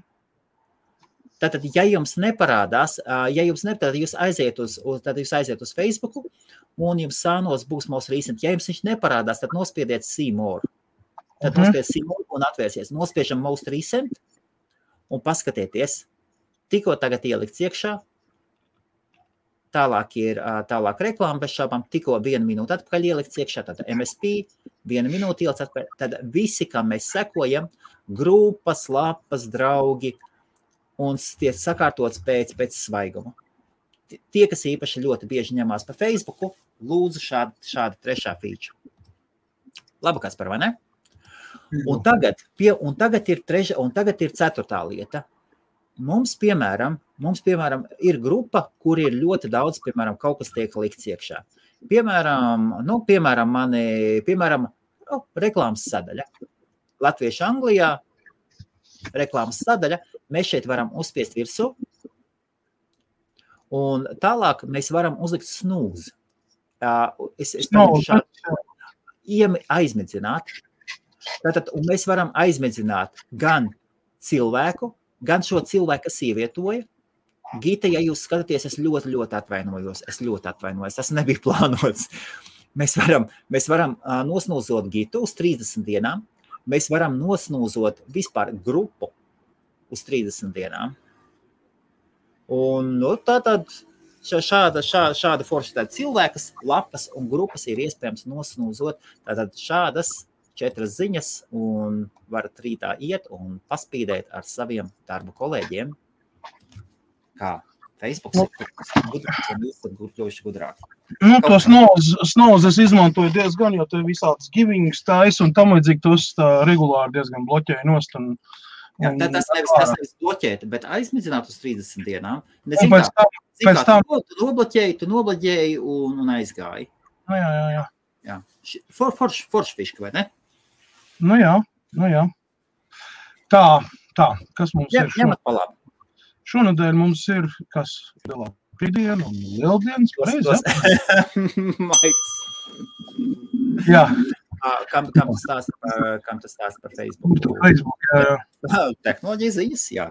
Tieši tā, jā. Jā. Nu, labi, nu, tad pārcelsimies uz um, Vāciju. Mums Vācija tik patīk. Jā. Mhm. Kompānija Mercedes beidzot palaidusi EQS modeli. Parāda, vecuzā. Nē, nē, nu, nu pagaidi, nu, pagaidi. Nu, palaidis parādījus sabiedrībā. Viņš saucās EQS 2022. Okay. kas apmēram norāda to, ka reāli lietošanā viņi saņems 2022. gada pirmajā pusē. Ot, nu, ir sagatavošanas darbi. Nu, Mercedes baigi bremzē, baigi Jā, bremzē. jā. Tā, ja. nu, ar ko viņš ir ļoti slavens kļūst, ir tas, ka viņam ir 55 colu displejs. Jā. Šajā ziņā, šī brīdī gan nav jāsaprot, ka tas ir Pagā, tā kā Kurš- Jā, jā, jā, jā, jā, jā, jā, jā. Nē, nē, viņš sastāv no trijām daļām, un viņš ir pa visu mašīnas priekšu. Jā, jā, Pilnībā. jā. Nu, nevis tā, kā mēs nu, 55 cēlus saprotam, oh, liels televizors, tur Samsung vai Smart TV 55 cēlus, viss vienā, vienā Jā. plaknē. Nē, nē, nē, nē. Tur ir tā bišķi uztaisīts, ka viņš ir um, sākās, nu, kā saka, no vadītāja puses, no kreisās puses, iet līdz vidus konsolē, ieskaitot vidus konsoli, ārā un tad līdz malai. Tātad viss tā kā viens ekrāns, bet īstenībā viņš sadalīts trijās daļās. Tur pirmā daļa ir 13 cēlus, otrā daļa tur ir 20 cēlus, un pēc tam tur ir vēl, vēl 11 cēlus. Nu, īsāk sakot, kopā 55. Ja? Un, un, un, un, un, un, un tehnoloģijas ir daudz un dikti. Cena. Vaiprātīga. Oficiālā cena nav nosaukta, bet aizkulisēs runā kaut kas 150 tūkstoši eiro. Varētu maksāt. Bet tas ir Mercedes vecīt. Es saprotu, es saprotu, bet redzi, kas ir tagad par Jā. visu elektrifikācijas um, bums jā, pasaulē. Tautai ir nepieciešams, lai tauta varētu pierast un saprast, jā, kas tas ir par zvēru, ar ko viņi ēd. Ja? Ir Jā. nepieciešama automobīļa, kur būtu pieejama, kur tev neiedzītu kaut kādā mm, parādu bedrē. Nu, EQS, nu, tas ir SS klases Mercedes. Es saprotu, ka tas ir premium klase, ja, ka tas ir ar stiprām olām un viss tā tālāk. Savā laikā Mercedes taču izveidoja A un B klasi, kas ir nu, salīdzinoši cenas ziņā uh, zemāka vai ne, nu, vairāk pieejama tautai. un viss. Tad kāpēc? Kāpēc viņu projekts A klasi atjaunināt un B klasi atjaunināt kā elektromašīnas? Ja? Tas ir viņa plānā, doma tāda bija pavīdēja. Ja? Kad A un B klasi, paldies, jo tas ir tuvāk tautai. Ja? Nu, tas ir nu, tipa Volkswagen Audi klasi, nu, lai tu saprastu. Ja? Nu, Nu, tā, ja tās, tās ir pilsētas, budžetas, Jā, budžeta. jā, jā, jā, jā, vai to pašu C klasi, ja, kas ir nu, it kā tā, nu, vidējā līmeņa, nu, nav gluži. Es, es kas par gribu redzēt? Mercedes S klase. Es gribu redzēt elektrisko S500, S600. Tas ir tas, ko Paņem- es paņem ievadi tagad Google iekšā. IQS 2022 un paskaties bildes. Tur ir vecīgi, tur ir. nevaru parādīt. Nu, nevaru parādīt. Nu, es man ir tālāk- pārāk daudz lapas vaļā. IQS tālāk. E- EQS 2022. 20, 22. Tā, es nospiedīšu enter, un tūlīt tās uh, paskatīsimies. Es parādīšu ekrānu. Um, Dargais, dargais Xiaomi, noziedojiet Kasparam datoru, lūdzu, labu. Nē, man ir, man ir pārāk daudz informācijas. Negribu šādot. Kaut gan nē, viņš viņu visu mainos. Re, Okay. kur ir EQS 2020. Dator, tur Jep, IQS, jā. interjeru, tu pā- pārtājas, kur stūrīt ir, paskaties, kā tur izskatās. Ir Un, jau ir nofiksēts jau. Ir kas par ir. Jā, atceries, atceries pagājušajā pagājušā nedēļā tev teica, ka mans paziņā nopirka jauno Mercedes. Nolēma sev palie, palie, pa, palutināt, sēžot, un AMG, AMG jauno Mercedes nopirka. Cik viņš izlika? Es Mhm. nezinu. Un, un jā, viņš teica, viņš teica, vienos- ka ir kosmosa kuģi. Jā, nu, Jā, jā, jā. Jā, jā, jā, jā, jā. smukiņš, vai ne? Nu, Mercedes ir, Me- Mercedes ir Mercedes vecīt. Nu, jā, jā, jā, bet, bet uh, saprot, tas displejs, viss redzi pa visu kabīni. Nu, pilnībā, ir vidus Jā. konsole, viss. Ā, pogas kā tāds viņam vispār neeksistē, viņam visi sensornieks pilnījojas. Šitā ir parastā versija, ja nemaldos, kur tagad skatos tā cita. Nu, ok. Jā, nu, bet ir nofiksēts. Nu, saprat, jā, īsāk sakot, mēs, nē, mēs esam Mercedes, es saprotu, jā, visu to, bet um, no mārketinga puses, jā, manuprāt, viņi tā es, Manuprāt, viņi tā ir kļūda. Viņam vajadzēja tomēr iet iekšā šajā segmentā, ja viņi grib reāli iet. Viņam tomēr vajadzēja vairāk tuvāk uh, tāds. Es nesaku, ka tur bija jātaisa tagad konservuņus, ja. Nu, Mercedes nav tā mašīna, ja, kur, ķipa, nu, taisīs tur kaut ko zinu. Volkswagen. Man ļoti, patīk. Nē, nē, nē, vienkārši. Šitādu, šitādu ar Teslu nemaz salīdzināt nevar. Es saprotu, jā. Nu, Nav un, kā, ā, kaut kur trīs S viņai būtu. Nē, nu tieši tā, bet uh, iet runa par to, ka nu, pirktspēja cilvēkiem patreiz ceļš pēc pandēmijas. Ja? Patreiz, nu, nu, nu, tas, tas nav tā. Es saprotu, ka tuvākā nākotnē Mercedes, ne, vispār arī nākotnē, Mercedes nav domāts lielākajai daļai cilvēkiem. Nu, aizmirsīsim. Ir, ir automašīnas, kas ir domātas dažādām, nu, dažādām ekonomiskām šķirām. Mercedes tas nav. Do... Mer- Mercedes ir luksus automobīlis. Ir sevišķi, ja to iegādājas jaunu. Un līdz ar to cena to arī, to arī apliecina. Nu, arī, jā. Labi, varbūt pārējiem tagad eh, vēl, vēl viens ziņa no, no, no Ķīnas puses, pareizi sakot, Singapūra un Malaisija. Nu, labi, un tad es, tad es labi, Jā. tad, okay, Nu, jā. redz, kamēr, kamēr mēs te Eiropā cīnāmies par vietu zem saules, meklējam, meklējam vietas, kur izvietot saules paneļus uz zemes, vai, kas ir liels platības, jā, aizņem to, tad Singapūra ir gājusi mazliet tālāk uz priekšu. Viņi ir izveidojusi uz pontoniem, ā, tādiem ā, Jā. platformu, uz kuru ir uzlikt 5 megawati saules paneļu stacija. Viņi tā kā ar kuģīti izvelk ārā jūrā, Jā. uz Malaisijas pusi. Jā, nu, saprast, Singapūra, Malaisija, tur tas tur šaurums, vai kas viņam tur Jā. tajā pusē. Uh, lūk, un 5 megawatu saules paneļi jūrā strādā un ar kabeļiem ir saistīti ar, ar, ar, ar, ar valsts energotīklu.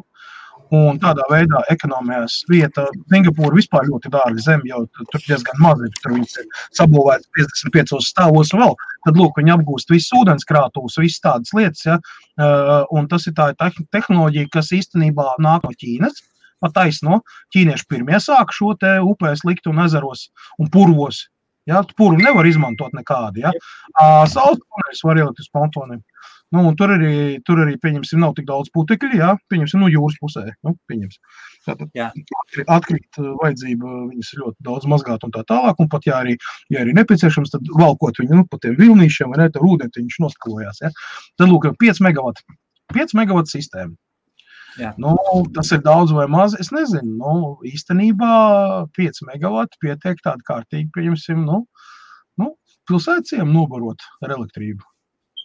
Nu, ja tā ņemam. Ja.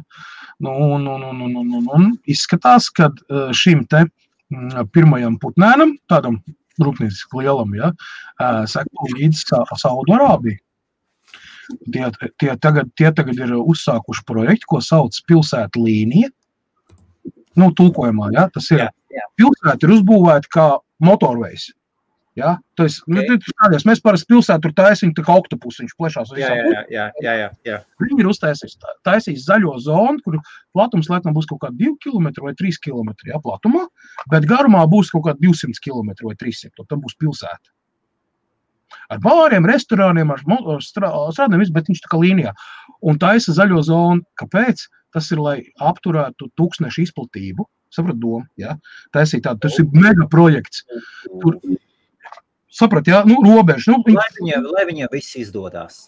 Kaut kā Viņi- man ir viņi- redzams, ka viņas paņems atkal kāds, tas nobumbos atkal kāds, kāds. Nu, jā, es saprotu, jā, bet īstenībā ideja baigi labā ir. un Naudas viņiem, naftas naudas viņiem netrūks. Saudārābija ir Bet valsts. tajā, tajā pašā brīdī viņiem vēsture ir, viņiem vēsture, viņi attīstās, Nu, Vēsturiski, attīstās, jā. atnāk viens viņus un nospiež, un atkal Nu, nospiež. jā, Viņi jā, attīstās, es attīstās, un tad tas, kā, Īstenībā- kā tas iesākās ar Čingishānu, jā. tā, tā, tā arī tas vispār neizstājies. Tas ir kaut kas. Man, man Zini, patiesībā to musulmaņu pasauli die- diezgan, diezgan žēl ir, jo kas skatās, tas, kas ir, tas ir drausmas. Zigmunds prototypu testēja, man liekas, vēl pusotru gadu atpakaļ, pat vairāk. Ja? Mēs Jā. runājam par sēriju veidu modeli. Ja? Tu nejauc līdz prototyps, ja un nākotnes vīzija. Ko Blondī, blondī man liekas, Austrālieta ir, vai ne? Uh, man Man liekas, liekas, jā. ka bija Austrālieta. Man Man liekas, liekas, ka jā. man liekas, Šā gada sākumā viņi testēja, viņi testēja EQE, ja nemaldos, nevis EQS. Jo viņi ir tur EQA, EQB, EQC. EQE, EQS, tur ir, tur ir, tur ir vesela čupa, jā, nu nav tā, ka uh, Uh, Viņi jau ir tā, tā, tā nu, Mercedes, Mercedes, viņš ir atpazīstams, lai kāds nebūtu kamuflāžā, uh, tur viņš īpaši arī tur baigās atšķirības neredzēs, ja? tur arī tomēr cilvēki saprot, ja, ka, nu, nevarēs. Bet, nē, uh, tagad ir oficiāli pieejama informācija par EQS, līdz tam viņš bija tikai nākotnes vīzija un prototips, tur makets un vēl ko izstādēs rādīja, ja? bet tagad tā ir reāla mašīna un pirmsērijas jau, jau, jau, jau gatavojās. Ne? Um, šodien mēs parunāsim par pirmsērijas vēl vienu mm, diezgan diezgan lielu ažiotāžu iegūšu produktu, mazliet pēc Helmuta ziņas, tad es pārlekšu, jā, ļaušu Helmutam kaut ko atkal iebāzt. Hel, Helmuts, Helmuts tagad izmetīs kaut ko tādu, kas ir no citas pasaules, no Indijas. Pagājušajā pagājušā reizē es, es, es parunājos par to, ka indieši aicina Ilonu Masku brauc pie mums, un indieši paši saka, nu, kur, nu, kur tad Tesla izbrauks? kur tad Tesla? Tesla būs grūti izbraukt un ceļu un visu. Un, Zigmunds atvainojās, cita mašīna, redzi? Viss kārtībā, atradu, atzīstu, kļūdījos, noskatījos vēlreiz, atvainojos. Es uz augšu, bišķi, bišķi, bišķi uz augšu, iepriekšēji. Nu, redzi, Ah, jā, tā jā. kā, nu, mēs zinām, par ko mēs runājam. Tas nav tā, ka mēs te gadu vecu Jā.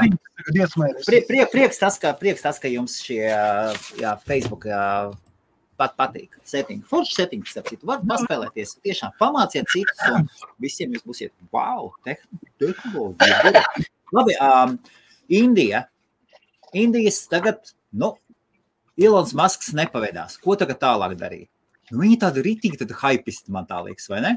Indieši, jo, es uz Kaut, paskatījos. kaut, gan, kaut gan ir arī, ir arī nopietni, bet viņiem ir ah, nabaga, nabaga valsts. Nu, tā, tā tur ir. Toties, liela, liela ražošana, ļoti liels naudas un ļoti spēcīga ekonomika, bez šaubām. Un Indija paziņoja burtiski tagad, ja kāds vēlās atvērt mikročipu ražotni Indijā, kas par Nu, nu. Ko Indieši Mhm. pateica? Mēs jums iedosim vienu miljardu dolārus a skaidrā naudā. Atveriet, un mēs jums iedosim vienu miljardu dolārus. Tālāk indieši pateica, mēs jums garantējam, ka jums būs noiets. Mēs jums garantēsim, ka valsts no jums pirks. Un tur, Indi. tur, ir, tur, jā, tur, tur, un tur ir runa ne tikai par, par mikročipiem, viņi vispār saka par semikonduktoriem, kas ir pusvadītāji. Jā. pusvadītāji ir tur tik plaša. Nu, tur tas tik ir viss elektronika, Tur protams.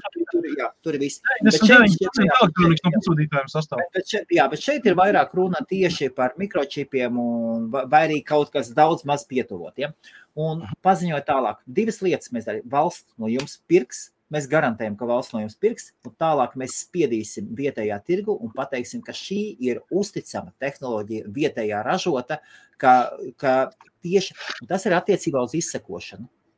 Skaidrs, ka indiešiem ir jāuztraucās. Amerikāņu kompānijas, nu kā, nu, ar ko viņi dalīsies ar informāciju? Ar tiem, ko ķīnieši, nu skaidrs, uz kuru pusi vēl. Nu, indiešiem kaut kas tam līdzīgs. Un toties indiešiem ir ļoti liels problēmas. Vislielākās problēmas Indijai ir tas, ka nav infrastruktūras. Joprojām ar infrastruktūru ļoti liels problēmas un ļoti liels problēmas, problēmas ar elektrību. Mēs dzīvojam šajā pasaulē, mēs jau aizmirstam, ko nozīmē svēdzē sēdēt pie svecēm.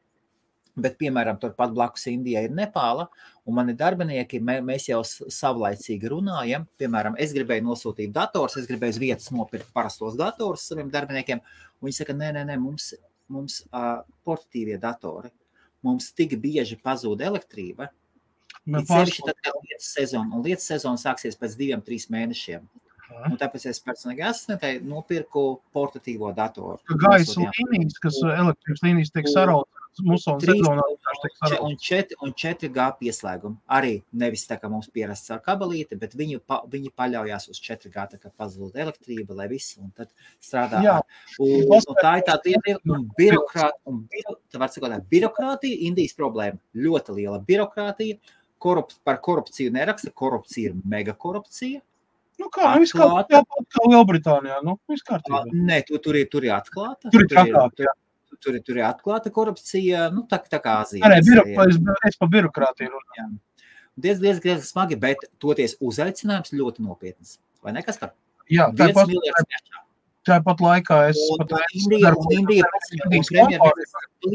un ar to Indija paziņoja, un šis ir tikai viens no piedāvājumiem, un mēs vēl piedāvāsim, un mēs, viņi Indija paziņoja, ka mēs būsim otrie pēc Ķīnas, kas ražos mobilos telefonus. Otrie pēc Ķīnas. Jā, nu, es tagad bišķi sadarbojos ar vienu tādu, nu, tas tā man tāds blakus produkts, tāds blakus projekts. Uh, Atvaino, Kaspar, starp citu, tava tata, tata motors. Jā, Viņi ies iekšā, viņi pēc šī paziņojuma, Tata Motors paziņoja, ka viņi apsver šo iespēju. Tieši šo iespēju. Jā. Pas, Paskatieties, kas, kas, kas, kas Viņam Tata, tata motors, tas ir Ķīnas, fu, ne Ķīnas, atvainojos, indiešu, indiešu koncer, auto koncerns, kurš tad cik nopirka visiem poltrakiem vienu otru Lielbritānijas kompāniju, ja, savā laikā. Jaguar, jā. Jā, kā piemēram. Nē, nē, tur, tur nav tikai Jaguars, ja. Tu, man liekas, Lotus arī bija, ja nemaldos. Lotus viņa arī nopirka, jā. Man liekas, ka Lotus arī bija. Un vēl jau taču LDX, eh, to taks, eh, LD takš, tā arī ir Jā. eh, zem tādas apakšā. Mhm. no Londonas taksija kāpj melnē. Ja? Un, un, un, un ā, viņiem ir savs ā, ne pirmais elektromobīls. Un pēdējais, ko viņi parādīja, tāds balvas Ok. viņais. Ja? Jā, jā. Nu, viņi paziņoja to, ka tas ir nu, Teslas aizstājējis gadījumā, ja Tesla neienāks uh, Indijas tirgu. Jā. Nu, nu, parādīts jau viņš ir, cik viņš ir, tas ir tas kā prototyps, jā, tas nav sērija veidola. Bet, nu, pēc tā video, ko parādīja, nu, nu viņš nav Bollywoods stilā uzņemts, jā. lai jūs saprastu, jā, no ziepoperi. Tur ir Jā. diezgan nopietni, un lai cik tur smieklīgi nebūtu, tā tā motors īstenībā ir mega kompānija, tā nav kaut kāds, saproties, eh, četros šķūnīšos savākts eh, kontingents, jā. Un naudiņu viņiem ir, ja viņi varēja Jaguar visiem poltrakiem nopirkt, jā. Tas nozīmē, ka nu, tur, tur, ir, tur ir investori, ir, nu, kā jau saka, cilvēki ir ar bieziem mākiem, un viņi saprot, uz kurien iet. Un Lielbritānija viņiem arī diezgan liela daļa šeit, uh, teiksim, nu, ir saknītas. Ja? Un, attiecīgi, ja, ja Indija izdomās ražot uh, elektroautobīlu, tad pirmais un galvenais, um, uz kurien viņi eksportēs, tā ir Lielbritānija. LDV, pieņemsim, jaunie elektroautori. Tie ir Iespējams, Nevis iespējams, bet vecīgi tas viss notiek jau. Tas viss jau notiek. Jau. Vienkārši tas netiek tā baigi afišēts. viss. Nu, tur ir, tas ir investīcijas no Indijas puses, ko, ko, ko mēs jau neredzam. Mēs- Malači indieši, vai ne? Nu, jā, un runājot, runājot jā. par pārējo Indi- Indiju, pieņemsim, es, man tas ir blakus produkts, blakus projekts, kas ir, es sadarbojos ar, ar šeit, Anglijā dzīvojošu indieti, ja, kuram ir tiešām galva rūpnīca Indijā, kura ražo saules paneļus. Un viņa saules paneļi ir 330, 350 vatu viens panelis, ja, kas skaitās ļoti efektīvi paneļi. Ja? Man uh, 16 gabalu patreiz stāv uz jumta virsū šīs kompānijas. Ja? Un es teiktu, ka viņi ļoti labi Liel- Lielbritānijas apstākļos strādā. Un cena viņiem ir simpātiska, un, un viņiem ir ļoti liels noiets vietējā tirgus tieši saistībā ar to, ka elektroenerģijas nu, milzīgi pārām, nu, bet tajā pašā laikā tur ir pietiekami saulains un arī silts. Ja? Un, attiecīgi, kā saka, saules enerģiju var izmantot. Ja? Un, un, un, un, un, un, protams, ka nu, tas vēl ir atkarīgs arī no maksātspējas, ja? jo ir ļoti daudz nabadzīgi rajoni. Tur neiet runa par kaut kādu ielu vai kvartālu, tur iet par reģioniem, ja? kur ir ļoti nabadzīgi, ja? kuriem ir problēmas. Un es domāju, ka Nepāla tā nav pati bagātākā valsts, vai ne? Un viņiem arī tā struktūra palīgi. Man, manai, manai logi, atvaino, kas par man te maineri strādā, man ir logi attaisīti vaļā. Ir karsts. Jā, liela, liela, karsts. Jā, jā, jā, un man dienvidos vēl mazliet plus. Nu jā, nu vot. Ļoti tā, tā kā, tā kā, ok, jau vīnī parādījās vērts, jā. Nu, vot. Jā, nu labi, par Indiju tā kā mums būtu skaidrs, tas ir, viņiem ir potenciāls un viņi pamazām arī. Iedomājieties, premjeras atnāk un pasaka, vienu miljardu celiet, uzceliet pusvadītāju, kaut ko pietiek, vienu miljardu kašā iedosim. Nu, Samsungs jau taču uztaisīja, pieņemsim, ar Samsungu viņiem ir sadarbība, tāpat tās ar daudziem citiem. Es zinu, uh, tur diezgan daudz ko Indijā taisa jau tagad jau, ja. Un, Malači, vai ne? Tāpēc, ka, tāpēc, ka pagaidi Hyperloop viena no, no šitā te atzariem, ko tur eksperimentā no Mumba, Mumbais arī, arī Indijā tieši tikai tāpēc vien, ka tas ir, tas ir tehnoloģi, tās ir tehnoloģijas lielās. Un Indija, viņi arī ieņem, viņi sāk ieņemt to. Šitā, šādas lietas redzot, šādas lietas redzot, tur, tā, jo Indija ir liela valsts, liela, bagāta, spēcīga valsts.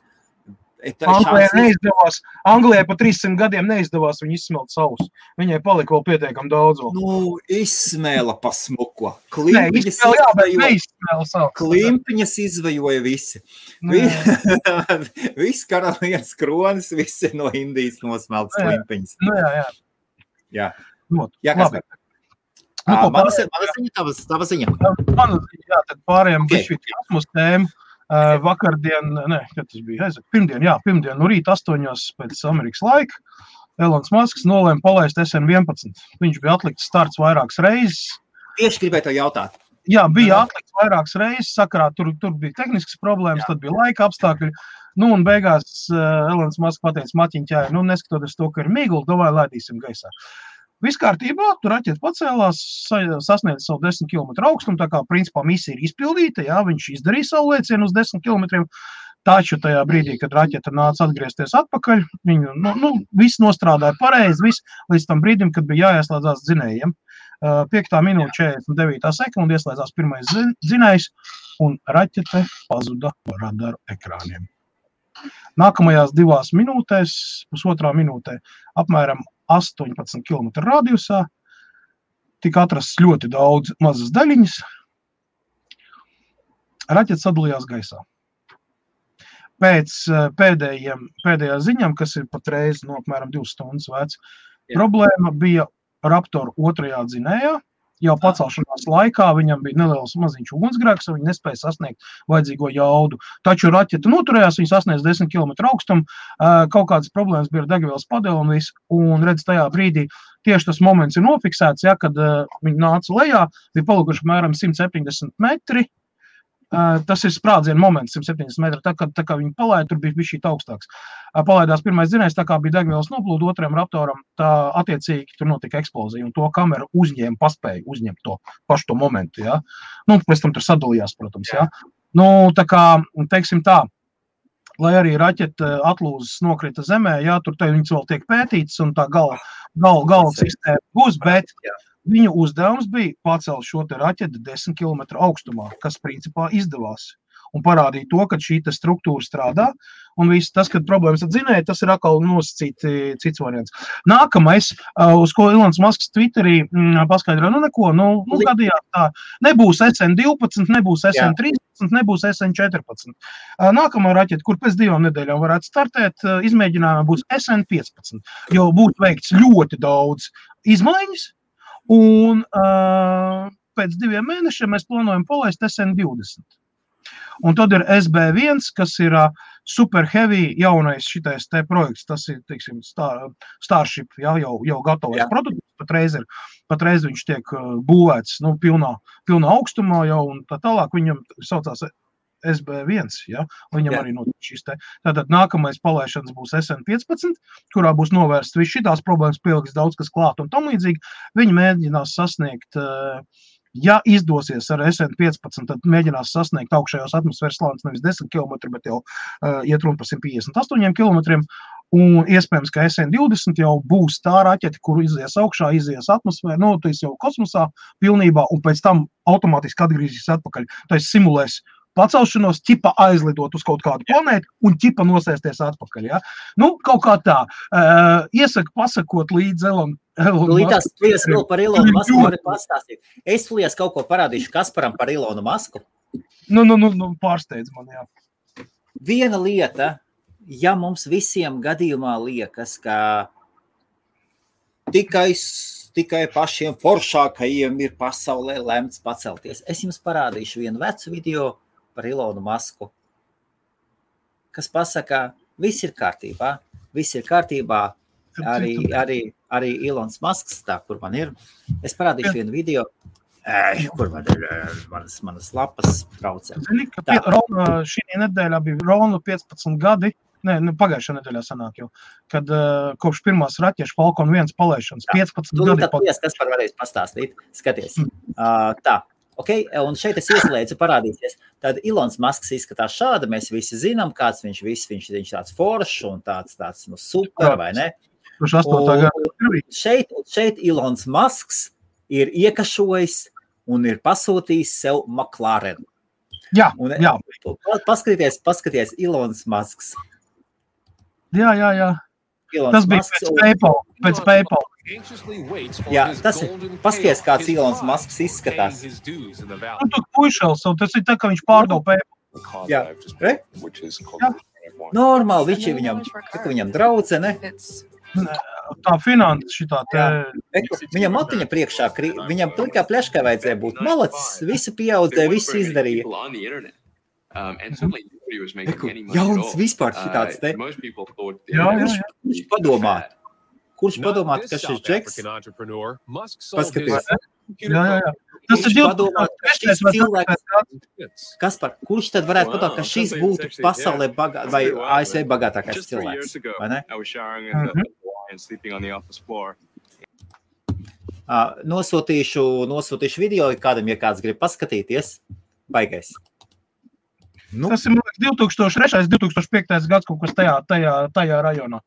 Es esmu redzējis to. Ā, starp citu, tie, kas, tie, jā, tie, kas, tie, kas nezināja, ar McLaren viņš brauca, McLaren viņam gadu bija, un insurance, man liekas, bez apdrošināšanas. kas par taisnību, ja? Apdrošināšana tam McLaren, tā viņš tā arī bija, nebija nopirts. Jā, kas, par, jā, kas, tev, kas tev vēl par pasku? Tas tāds īsa, īsa. Es nesen, tu esi vienkārši būtiski, es nesen redzēju, es pasies, hmm, Puiselīts. Tas ir tad 2003. gada intervija. Viņa. jā, jā. Pēc tam, kad viņš pār- pārdeva PayPal. jā. Tā kā, tā kā visi izkašojās ārā. viņš Jā, jā, jā. savu- 5,18 miljonu. Miljardu tā, es atvainojos, laikam, cik viņš tur dabūja. Viņa daļa bija. nu jā, nu labi. Uh, turpinot kosmosa tēmu. Ilonam Maskam parādījās ļoti nopietnas konkurences. Pagaidām to ar smaidu saka, jo Ok. okay. reālam lidojumam šī kompānija nav tikusi taču. Uh, Relativity Space saucās šī kompānija, ar ko viņi ir, ar ko viņi ir kļuvusi slaveni pasaulē, no kur pievērst ir uzmanība, visu uzmanību. Uh, ir kosmosa raķete Terren 1. Visi labi, raķete kā raķete un viss. Uh, īpašā lieta, kas šī lietā ir tas, ka šī te raķete ir izgatavota ar 3D printer tehnoloģiju. Oho. Kas Jā. Jā. Raķete sastāv no divām daļām. Pirmā nesēja Jā. daļa jau ir gatava pilnībā, jau izprintēta un uzstāta. Un tad ir otrā daļa. Un, lai izprintētu otro daļu, viņiem bija nepieciešams trīs nedēļas tikai. Materiāls ir izmantots niķelis, svārš, tur, tur vēl visādi sakausējumi. viss. Uh, augustā taisās likt pirmos, pirmos uguns izmēģinājumus, un iespējams gada, beida, gada beigās, uh, ja dabūs atļauju no NASA, tad arī palaist, uh, mēģināt palaist kosmosā. Izmaksas šai te raķetei ir apmēram viena desmitā daļa no Ilona Maska, Ilona Maska raķetes. Lai jūs saprastu, ja. Ilona Maska raķete ir viena desmitā, viena desmitā, viena astotā daļa no um, iepriekšējām eh, raķetēm. Ja? Tad ar ko Ilons Masks kļūst slēdz? Ar to, ka viņa pacelšanās gaisā maksā tur nevis 120 miljoni, ja?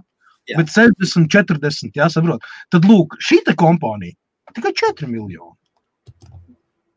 Es saprotu, ka uh, tur uh, tā liederības koeficientā masa, ja, ko viņi var pacelt uz doto brīdi, tur gan netiek teikts, ja, bet uh, iesaka pasakot, relativity space un terēn viens. Right? Uh, ir diezgan daudz video un vispār ļoti daudz aprakstu. Tas ir vienkārši, ja tas viss aizies, ja, tas ir milzīgs lēciens 3D tehnoloģiju printēšanā. Jo tu saproti, ka Jā. ja Elonas Masks piedāvā un jau sāka jau preses taisīt, lai, uh, lai uh, Tesla Model Y un Tesla Model 3 salikt no trijām daļām. Ja? Tad ir trīs detaļas lielas, kas tiek iz, no, noformēts, izpresēts. Ja? Un salikts nevis 3000, bet 3 lielas detaļas. Mēs runājam par kuzovu. Ja? Jā. Un speciāli tam pasūtīts preses, un jau daļa jau strādā. Ja? Jau sāk strādāt. Jau, ja? Tad, lūk, 3D printēšana, ja? tehnoloģija, ka, lai tu varētu palaist. Tas ir, nu, saku, tas ir galops. Ja? Lai saprastu to, ka, lai uzbūvētu, pieņemsim, to pašu SN1, SN2 vai tas viss, tur paiet uh, neskaitām mēneši, ja? un vājprātīgs daudzums materiāla, kas maksā vājprātīgi naudu. Ja? Katru reizi gaisā, ot, teiksim, SN11, ja? viņš tur izmaksā kaut kāds 24 miljonus, jo viņš vienkārši sekundes laikā pazuda. Ja? Nu, lai saprastu, ja? cik izmaksā viens eksperiments. Ja? Jā. Un cik tādi pirms tam ir bijuši neveiksmīgi. Ja? Tur, tur, tur ir mērāms, tur ir baigās naudas. Ja? Protams, tāpēc arī ir tas, kad atgriežas ja raķeita atpakaļ, viņi izmanto otru reizi. Ja? Tas, tas dod to milzīgo uh, savingu. Ja? Tā, pieņemsim, Falcon 9 viena no raķetēm ir deviņas reizes pabijusi kosmosā. Deviņas reizes. Un atgriezusies. Tā. Ja? Labi, kas par tā mums jau pusotra stunda.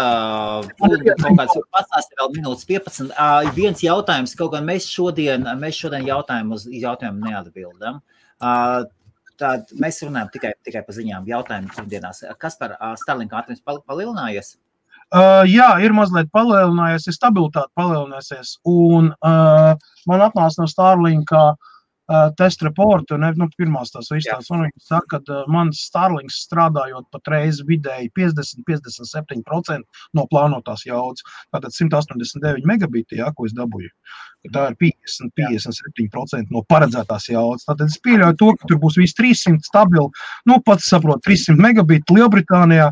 Nu, tas ir pietiekams ātrums, lai varētu spēkoties Jā. ar, ar Virgin Media un attiecīgi pateikt Virgin Media, nu, piedodiet, uh, jūsu uh, fibra optika nu, nu, nav īsti tas, ka man ir jāsēž dibenā iesprostam vadam, ne, un, lai dabūtu šo internetu. Man pietiek, es izēju ārā, pavēršu šķīvu pret debesīm, vai ne, un man 15 sekundžu laikā ir unlimited internets, un man nav, saproties, es neesmu piesaistīts ne pie vada, ne pie, ne pie kaut kā pie kaut kādas lietas, saproti. Tā kā tā.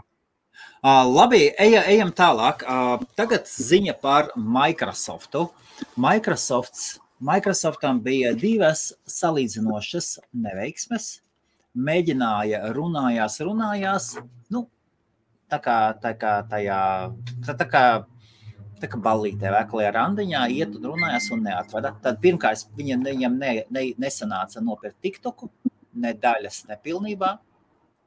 Un otra lieta, viņa nevarēja nopirkt Pinterestu. Tas viņam nesanāca Microsoftam. Toties Microsofts tagad aktīvi, aktīvi runā, zina, ar kurām platformām, kas par No. ar Discordu. Oh, jā, starp citu, par Discord arī tu biji. Un, un tātad Discordu Microsoftam ir vajadzīga sava sociālā platforma, un īpaši viņi tēmē uz gameriem. Tātad interesē Discords un vēl Twitch. Jūs ļoti, ļoti, ļoti maz dzirdēsiet. Ziņās gandrīz nevar atrast, bet uh, Wall Street Journal nopublicēja, ka Microsoft ieved pārunas ar Twitch, lai nopirktu Twitch, ka grib ņemt pie dziesmas visu gameru komunu, un no gameru komunām, no visu gameru karaļiem, Twitch ir numur viens.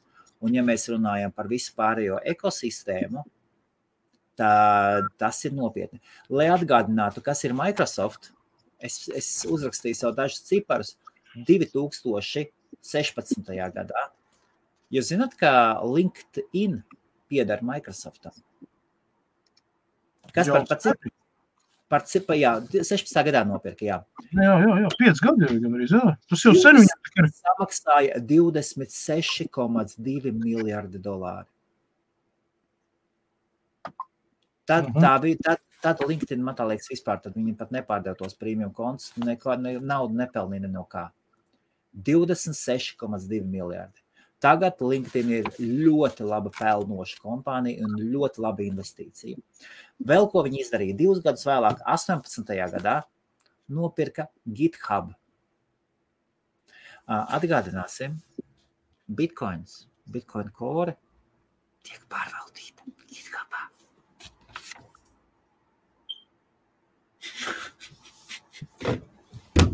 Tāda, tāda lūk, tāda lūk ziņa.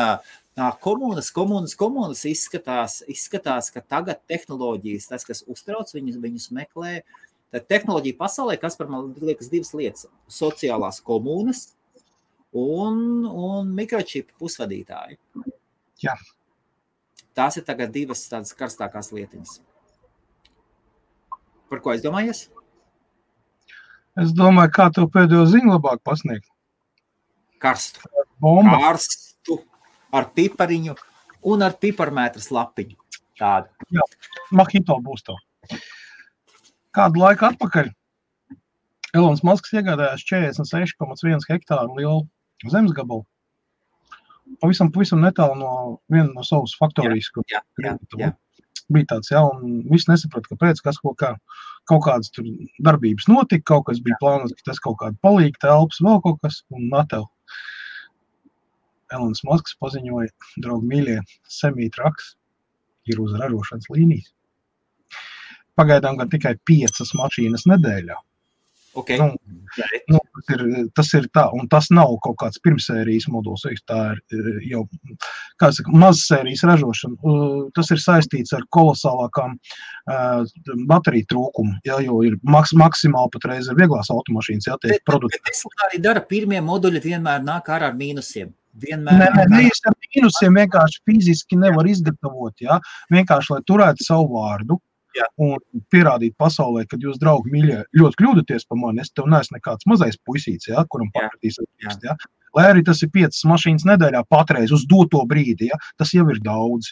Tāpēc, kad rūpnīca, kur, būvē, kur taisīs semītraks, vēl presformas lielās tiek izgatavotas Itālijā, un viņas kopā ir pasūtīts 80 gabals, lai jūs saprastu apmērus - 80 gabals. Kas tā ir presformas rāmnutīs konstrukcija, visa tie, tieši ot, iespējams, ka semī, ja? jo Jā. pār vispārējām mašīnām jau presformas jau strādā. Jau, ja? nu, un, un rūpnīca, kas tiek būvēta tieši priekš semītraks, viņi vēl nav gatavi. Līdz ar to, lai izpildītu savus solījumus, pieņemsim attiecībā pret kompāniju Pepsi, kur pasūtīja 100 gabalus uzreiz, ja, viena no pirmajām. Ja. Uh, tāpat tās Amazonas, tāpat tās uh, Walmarts, tāpat tās tur būv veselu čupu vēl, ja. Nu, attiecīgi, ja, nu, tā būt. Tā kā Tesla semi, tā ir realitāte. Kraus Jep. mašīnī. Nikola One, privet! Tavs 16. gada prezentācija aizgājas pa burbuli, neviens tev vairs netic. Tas ir burbulis. Tāpat tās ļoti daudz citi kravas, kravinieki, ja, reāli Tesla semi uzsāk. Var, teikt, var pateikt tā, ka viņi ir sākti sēriju veidu ražošanu. Nav svarīgi, ka tas ir ļoti maz patreiz. Fakts ir tāds, ka tas būs sērija veida jau automobils un jau tiek, būs piegādāts pašiem pirmajiem. Tur tas ekskluzīvs, ja, kas, ir, kas teiksim, paši pirmie pieteicēs. Tā kā varētu būt, ka mēs pavisam drīz, pavisam drīz redzēsim pirmos laimīgos, kur brauc ar Semi. Uh, tā, Nu, labi, tūlītās. Uh, vai tad Microsoft, kas par kliesu man būs tev jautājums? Man ir gan vēl dažas ziņas, bet es tev uzdošu jautājumu, kur ziņu es speciāli neiedziļinājos, lai tev apsītu. Par mikseru, mikseru noraka Microsoft.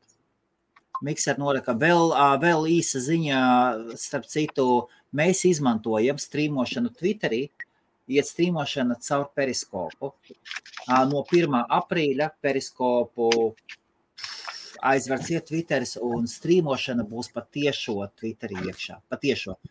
Twitter, Es no jā, jā. Jā, jā. Tā, tas, tas ir tas. Ir, Es tas. par mikseru neko Ā. daudz īpaši nezinu. Es Jā. nepārzinu, neesmu mēģinājis. Teists, konkurencē ir līderis un ir pārējie. Tieši tā. Un Šeit, interesē, šeit viss ir, šeit viss likmes ir tikai uz, uz. Kas par tāds jautājums? Ā, Programmētāji pameta, pameta GitHub un pārvēc, ā, jā, Git un pārvēc GitHub. Kāpēc? Tāpēc, ka viņiem tur ir profili. Tāpēc, ka viņiem ir profili, tāpēc, ka Kuriem ir tā programmētāju CV Tā ir viņa vēsture. GitHubs ir GitHubs un GitHub vēsture.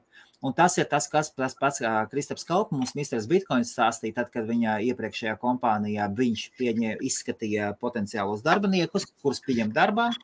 Viņš kā vecākais speciālists ļoti nopietnā kompānijā uzticēja viņam ļoti atbildīgi tādu darbu izvēlēt, un viņš vienmēr prasīja GitHub. Viņam tas CV, kur tu esi mācījies, kas parāda man savu GitHub.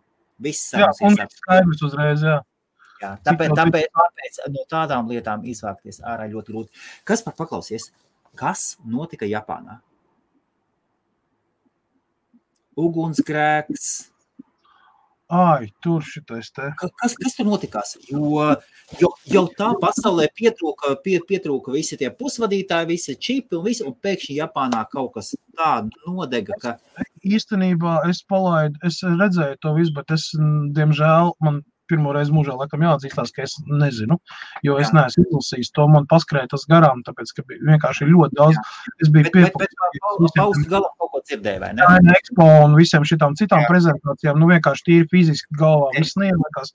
Redzēt, redzēju, bildes, redzēju, timeline, redzēju. Nē, nu, pagaidi, nu, kāds Jā, par Tu nevari, tu nevari stundas laikā, saproties, ietilpināt informāciju, kas tev krājās. Uzrakstiet, uzrakstiet, fuj, uzrakstiet, Vai, vai ne?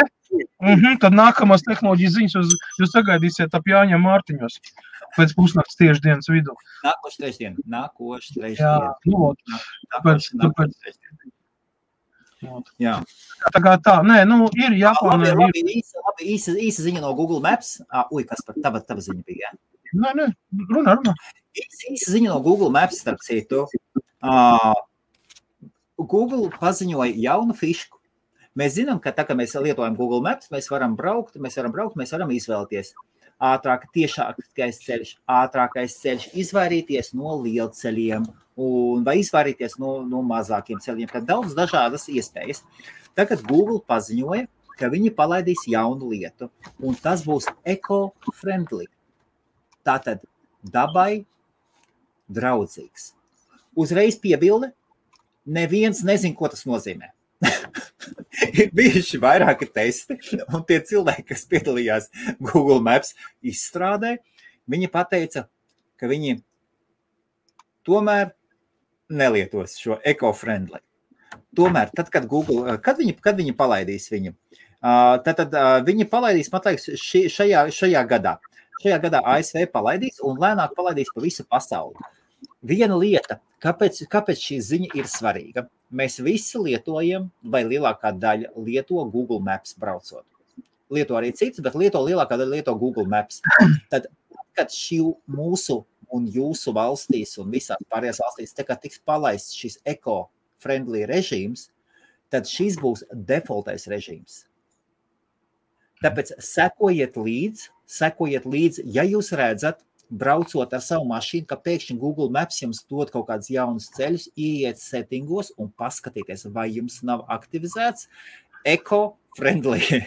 Tas nozīmē, ka dzenās, dzenās pa, pa mēžiņiem, un, un tā, lai, lai, jūs, lai jūs nepiesārņot dabu, lai jūs nestāvētu trafikā, tas nekas, un, un lai pēc īpaši daudz laika nezaudētu. Būs mazliet garāks laiks, bet ar mazāku ļaunumu dabai. Un būs pēc defaultā. Tas, tas, tas, ir gan tā baigi. Pārrakstīs visus jūsu settings un dzīs eko iekšā. Maiks Meistons, es saprotu, tev patīk komentēt. Neiet jau runa par to, ka nezinu. Es varēju, varēju pateikt ziņās, jā, kad Japānā ir noticis ugunsgrēks, jā, ka tur kaut kas ir nodedzis, jā, jo es to ziņu pamanīju, un es vienkārši viņā neiedziļinājos. Tās divas dažādas lietas. Jā. Informācijas pārbagātības laikmetā mēs, es cenšos izlasīt ziņas, kas būtu nu, vairāk aktuāls, pieņemsim, te tuvāk mums, jā, vai tā būtu Lielbritānija, vai tuvāk Latvijai, Eiropai un tā tālāk. Jā. Tas, ka Japānā kaut kas notika, jā, nu, tas ir baigi tālu, jā, un to var pieminēt, jā, bet nu, tas nav tāds, tur nav nekas tāds graujošs. Japānā notiek diezgan bieži zemestrīces un diezgan bieži rūpnīcas cieš no tā. Un, Jā. un, tas ir, ir pieņemta lieta, jā, un Japāna tam ir gatava, saproti, labi, Fukushima bija tā, kas viņas mazliet izsita no sliedēm ārā, jo tas bija tāds nebijis gadījums, jā, bet principā Japānai vienmēr ir plāns B un plāns C iegaumējiet to uz visiem laikiem, jo viņi dzīvo seismiski aktīvas zemes, tas ir principā Japāna ir vulkāns, ja, kurš sastāv principā no uh, vulkāniskiem uh, veidojumiem, ja, tās pašas salas. Līdz ar to viņi gadsimtiem ir pielāgojušies tam visam. Maik, nekas- tas nozīmē, tā, ja Kaspars pat nav, ne, nepaspēja izlasīt to ziņu, viņš tāpat zinās par Japānu daudz vairāk nekā es un tu, un vēl 15 reizes kvadrātā. Un Alvīnī, Alvīnī ir jautājums, Šis, un šis mēs pateiksim, Alvīni, liels paldies par komplimentu, jo šis ir patiesībā kompliments. Un jā, mēs ar Kasparu. Mēs nedēļas laikā jau gatavojamies. Mēs jau zinām, ka būs tehnoloģijas ziņas, mēs jau lēnām gatavojamies. Un tad pēdējā, es savu noslēpumu neteikšu, es esmu sev athakojis, kā ātri gatavoties. Oi, es vēl ātrāk gatavojos. Man pietiek 15 minūtes pirms rādījuma. Oh, nē, nē, nē, nē, 15 minūtes. Tas, tas, Man tas, pietiek, nē. nu, tāpēc, kad saprotu, man ir šeit datori vairāk. Man ir, man ir, to- man ir garāžā datori, kur visu laiku informācija iet, Jā. saprot, es strādājot. Es strādājot, atpūšos un, un atpūšos strādājot. Līdz ar to uh, man, man ir pieejama informācija. Jā, es esmu tehnoloģija guru tādā ziņā, ka man patīk informācija, man patīk izsakot kaut ko jaunu. Kā gan es varētu dzīvot līdzi tehnoloģijā, vispār uh, cilvēkiem kaut ko stāstīt vai kaut ko taisīt, ja es, ja es tam nesakot līdzi, tas ir, ir neatņemama man dzīves sastāvdaļa. Līdz ar to laiks tiek ieplānots un tam visam pietiek laika, uh, Viktor. Tātad mēs, tātad mēs gatavojamies. Viktor, paldies par tas norāda, ka ir interesanti ziņas un mums ir prieks, ka jums Viktors ir arī gatavojās. Pagaid, viņš ir karstums. Viktors arī gatavs uh, savam Albīnī vakaram. Jā.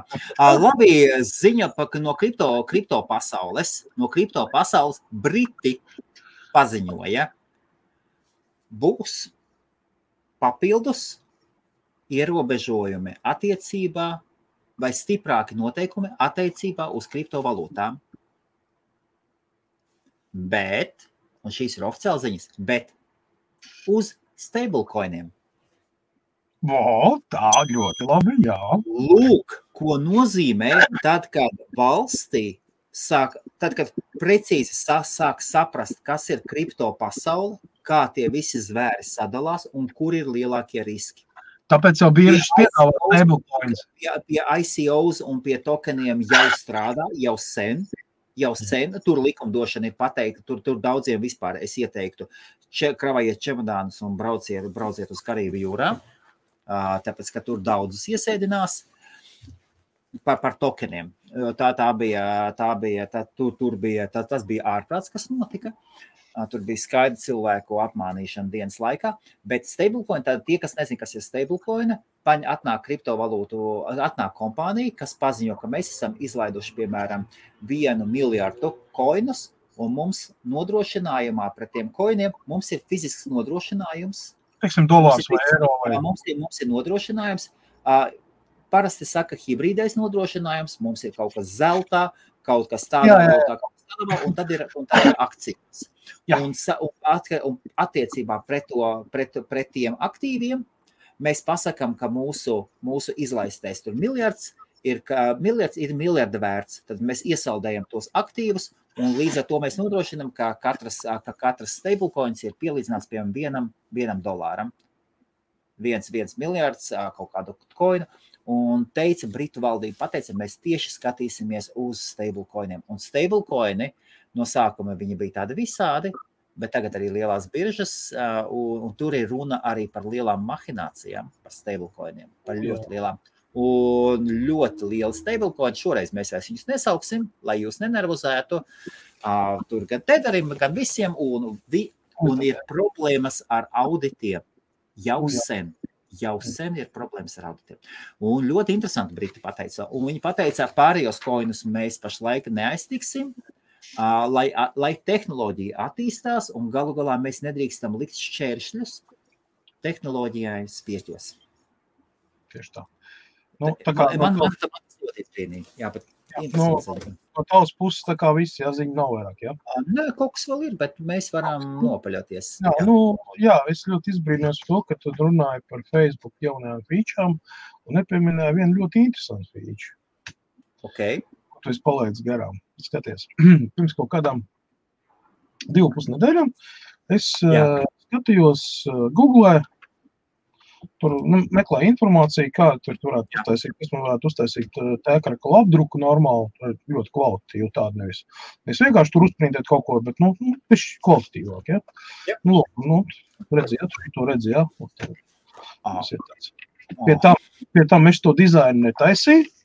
Un kā tas sanāca? Es pēc tam, atvēru, pēc tam kad es biju atradis jau tur iespējamo, iespējamo mm, sadarbības partneri, Jā. man Facebook pēkšņi sāka piedāvāt visādas apdrukas un visu kaut ko. Un vienā brīdī, vienā brīdī izlaiž tieši šitais krekls, tā kā jūs viņu redzat. Ja? jā, jā. Tad izskatās, ka šitais tev varētu derēt ar tādu tekstu Facebookā. Nu, protams, es viņu iegādājos. Es viņu saņēmu vakardien. Tā kā Facebookam ir arī tāda feature, ja jūs kaut ko meklējat Google vai, pieņemsim, interesēties par kaut ko, ja, viņi iespējams, ka tev piedāvā tavā timeline, pēc tam, nu, nu tajā newsfeedā, ja, Jā, jā. atbilstoši, atbilstoši tam tev kaut kāda reklāmiņa tāda, ja. Un jāsaka tā, kompānija strādā ļoti profesionāli. Principā, es saku, tas, ko uztaisīju, tas atbilst manam, manam vecumam, un visu, un vienkārši, ot, ot, čotka, ot trāpīja kā nagla uz galvas. Tas ir, tas ir algoritms. Kā, man- tas nav, tur nav fizisks cilvēks, tur ir algoritms, kas ir nu, iestrādāts iekšā. Un tā arī viena no feature Facebook.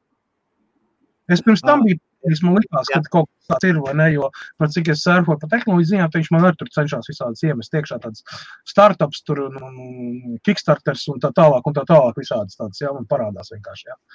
Ot, un šitais man bija tā, nu vienkārši tā kā aizrāva ar, ar to, un es ieraudzīju, es saku, nu, ok, nu riskēšu, paskatīšos. Viņš ir. Tā strādā tehnoloģijas. Tā kā ne viss tur ir galīgi fakes. Kaut kur tas algoritms šādi tad nostrādā tīri sakarīgi.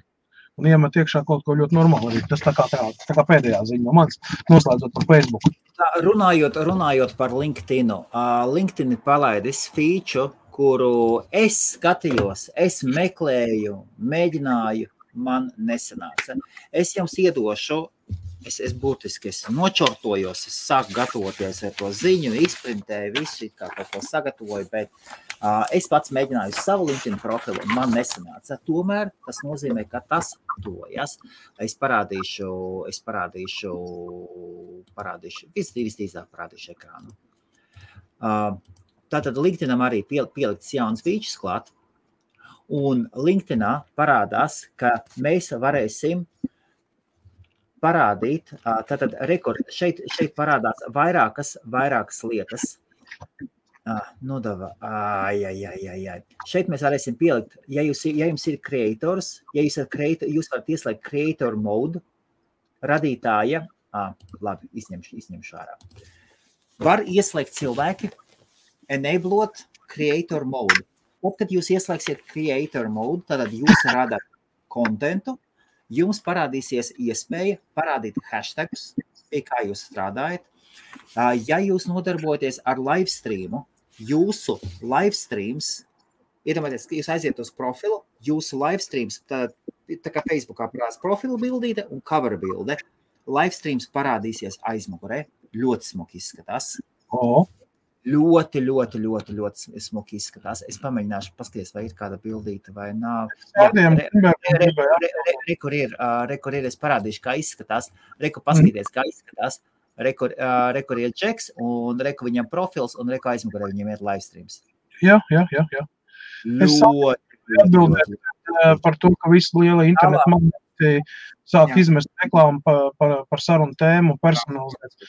Nē, šī gadījumā tā bija ne tikai Jā. ne tikai personalizētā reklāma, vienkārši Jā. viņi trāpīja precīzi virsū. Es gan nemeklēju kaut ko tādu, ja, bet viņi trāpīja tas, kas mani aizķēra momentāli. Saprot, par to ir tas. Tur, tur Ah, ir baigts algoritms. Nevis vienkārši to piedāvāja tēkļu apdruks reklāmu, ja, kur tur, tur uzliek savu logo vai vēl kaut ko, bet viņi piedāvāja gatavu risinājumu. Tas, kas varētu atbilst man. Jā. Arti ir vēl, ir vēl, ir vēl labāk. Ja jūs sa sazvanīsieties ar, ar kādu draugu, kas ir sevišķi angliski runājuši un runāsiet par kaut kādu produktu, sazvanīsieties ar Facebook, ieiesiet LinkedIn, LinkedIn jums parādīsies šī vai līdzīga produkta reklāma. Te, te jau tās lietas ir advancētas. Tikmēr- ziņa, tikmēr ziņā ēteru mainotājiem ļoti svarīga ziņa. Ēteris patreiz ir 1935 dolāri, un Jā. patreiz svets pamatīgi nu jau minūtes 15 zaļa uz augšu. Tu, un ceļās uz augšu. Izskatās, ka šonakt ēteris sasniegs 2000 dolāru par tā. Uh, es, redzu, es redzu lieli amerikāņu tehnoloģiju influenceri, uzņēmumi, nevis, nevis runātāji, bet tiem, kuriem pieder tehnoloģija kompānijas, un tie, kas uh, nopelnījuši visu, ir, kas viņiem piederot, viņi runā par bitkoinu un ēteri. Viņi runā 75% jāliek bitkoinā un 15% jāliek ēterī. Es, es, es, es, es, to- jā, un, pie, un 15 citos. Uh, tiek, runāts, uh, tiek runāts par kas, kas oraklam pieder. Kas, kas, kas ir orakla coins? Ir Napsters uztaisījis, ir Halo, Ha- Halo, ja? Ir Halo, nezinu, ir Halo. Es es visiem šitkoiniem nezinu. Man ir, man ir Ir kaut, kāds, ir, kaut kāds, ir kaut kāds halo, kas ļauj izplatīties tam. Nu, ir kaut kādas lietas, bet skaitās tā, 75% vai 70% vai 85% kaut kā. Var sakot, lielākā daļa bitkoinā no tas, kas jums atliek, puse lieciet ēterī un puse tur, tur dažādos tādos. Kas ir interesanti par kripto pasaulē? PayPals ir, ir paziņojis, ka ASV palaidīs vai jau palaiž iespēju lietotājiem turēt PayPal makos arī. Un šeit es nosaukšu Bitcoin, Kriptovalūtas, jā, viss tas ir. Bitcoin Cash un Litecoin. Es nezinu vēl par pārējiem. Es nezinu vēl par pārējiem. Mani šī ziņa ļoti interesē. Man šī ziņa ļoti interesē, jo es, es, es izmantoju PayPal kā vienu no diviem checkoutiem. Man ir Stripes un PayPal, uh, Host Marijā. Un, un tad, tādā gadījumā man nav jāliek iekšā Bitcoin vai Ether nomaksa. Ja es varu Bitcoinu, ja es to varu Bitcoin savienot, super. Bet, bet kas, ko es lasīju preses relīzē, ka tad, kad cilvēks gribēs kaut ko par kaut ko samaksāt, viņš varēs savu ēteri vai bitkoinu pārvērst, pārvērst naudā un tad maksāt. Var sakot, viņš pārvērš, var sakot, PayPal kļūst no, no tad, kad PayPal piesaka sevi kā exchange. Jā. Lūk, kur ir šī ziņa. Tad, jā, Kāpēc? tā, tā, Pateikt tev, kāpēc PayPal to piesaka? Tāpēc, kad uh, tur ir e-boys at- tāda nauda. Jā, jā, jā, bet e-boys taču atteicās no PayPal. Nu, viņš savā laikā nopirka viņu, ja? Nu, tagad viņi pārdeva tālāk, vai PayPal ir viss neatkarīgs, viņam vairs ar e-boy nekāda sakara nav. Tas pilnīgi ir. Tur ir jā, un PayPal tagad meklē iespēju, meklē iespēju lai, lai nepazaudētu savu statusu, maksāt, nu, pasaules maksātāju, to visu tā tālāk. Viņi meklē iespējas.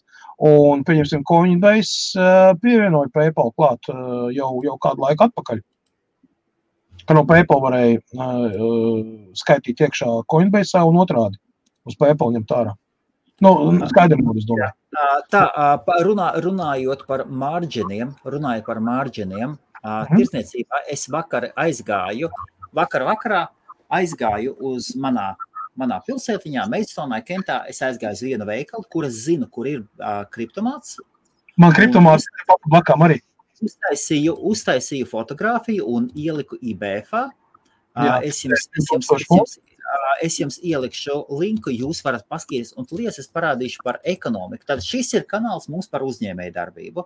Un šeit uzņēmējdarbībā internetā lielākajai daļai tomēr ar matemātiku viss ir daudz maz kārtībā. Citam labāk, citam mazāk. Un tagad pat padarīsim matemātiku.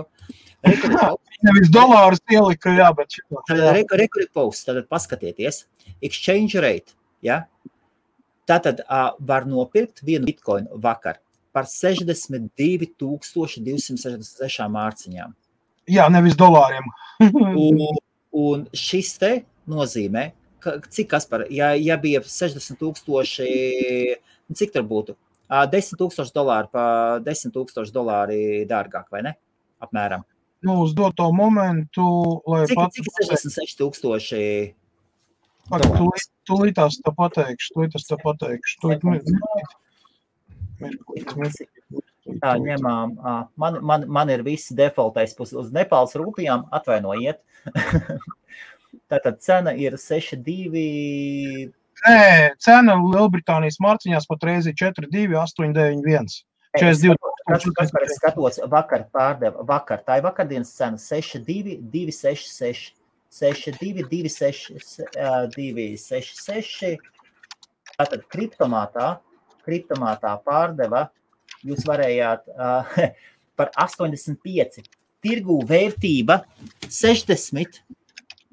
Kas par Jā, tirgu vērtība 60, un viņi pārdod par 85,000 dolāru.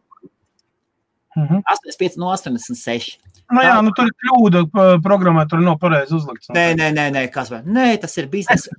Tas ir, tas ir, tas ir biznesa, ko pīpradāja pārdod lētāk. Tas, tas, kā paraksts sākās ar, ar, ar, ar, valūt, ar valūtām. Šeit, šeit ir blakus bilde. Tātad, pat cik jūs varat nopirkt, un ja jūs gribat bitkoinu pārdot, pat cik jūs varat pārdot aparātā. Šeit ir, šeit ir virsū, es uzparādīšu bildīti klāt, tad šeit ir virsū, un paskaties cenu. Niku Helmuts atspīdumā. Kas par? Es sapratu, jā, puscena. Un tā, un šeit es, šeit es, šeit es nokopēšu, es ielikšu, lies mēs paskatīsimies. Un še, šeit ir pa ekonomiku. 3, 8, 2, 7, 8, 3, ā, tā, tūlītās. Tā, ā, labi. Cik tur bija tas? Vai, te- 3, 8, jā. 2, 7, 8.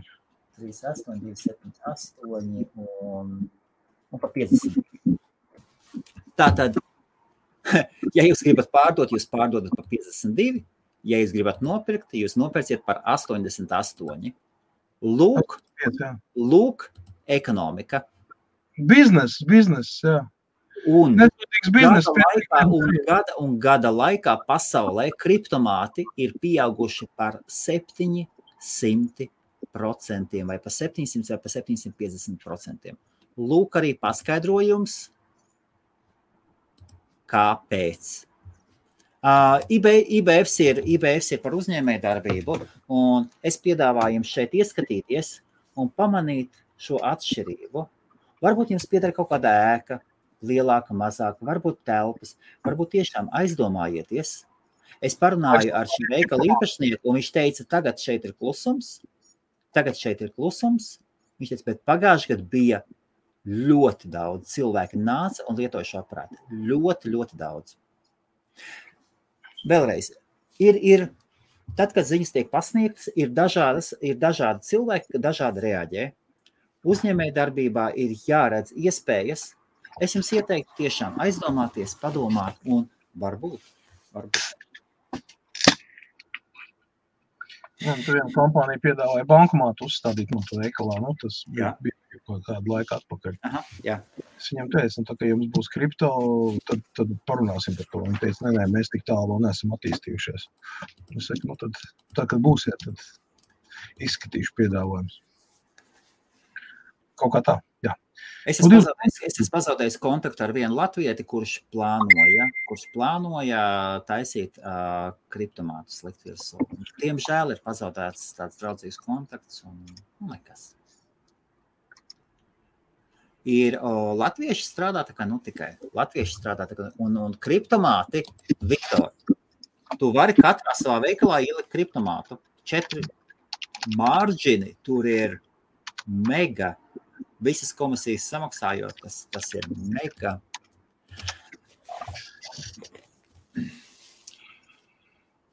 Tā, jā. Nu, jā. Okay. Uh, labi, liels paldies visiem, kas skatījāties. Vēlreiz, uh, vēlreiz mums ir, mēs strauji tuvojamies tūkstots, tūkstots subscriberiem YouTube. Ir ļoti liels prieks, ka 70 cilvēki mūs ir pavisam vēls jau Latvijā pusnakts, ir 3 minūtes pāri pusnaktī. Saldus, saldus sapnis visiem. Parakstieties uz mūsu YouTube kanālu, lai mēs, mēs, mēs neviltosim, mēs neviltosim tos. To Jā, varētu uzcelt pāri skatījumus un viss. nē.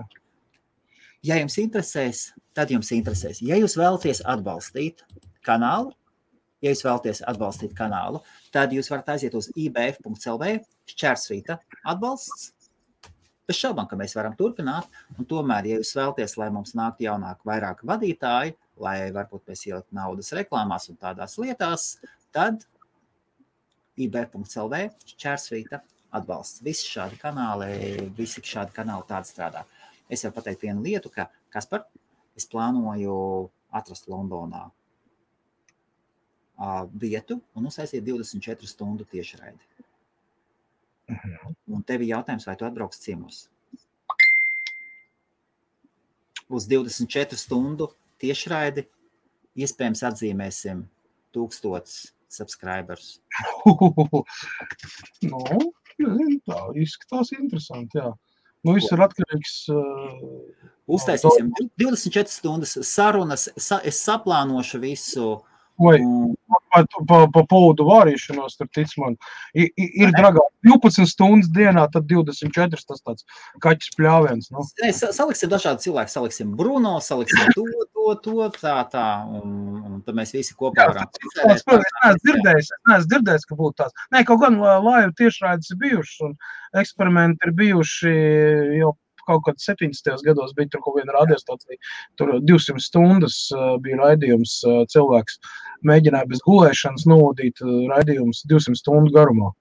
Kas no tā viss iznāca? Bija tāds eksperiments 70. gados. Amerikā ir radiostacija.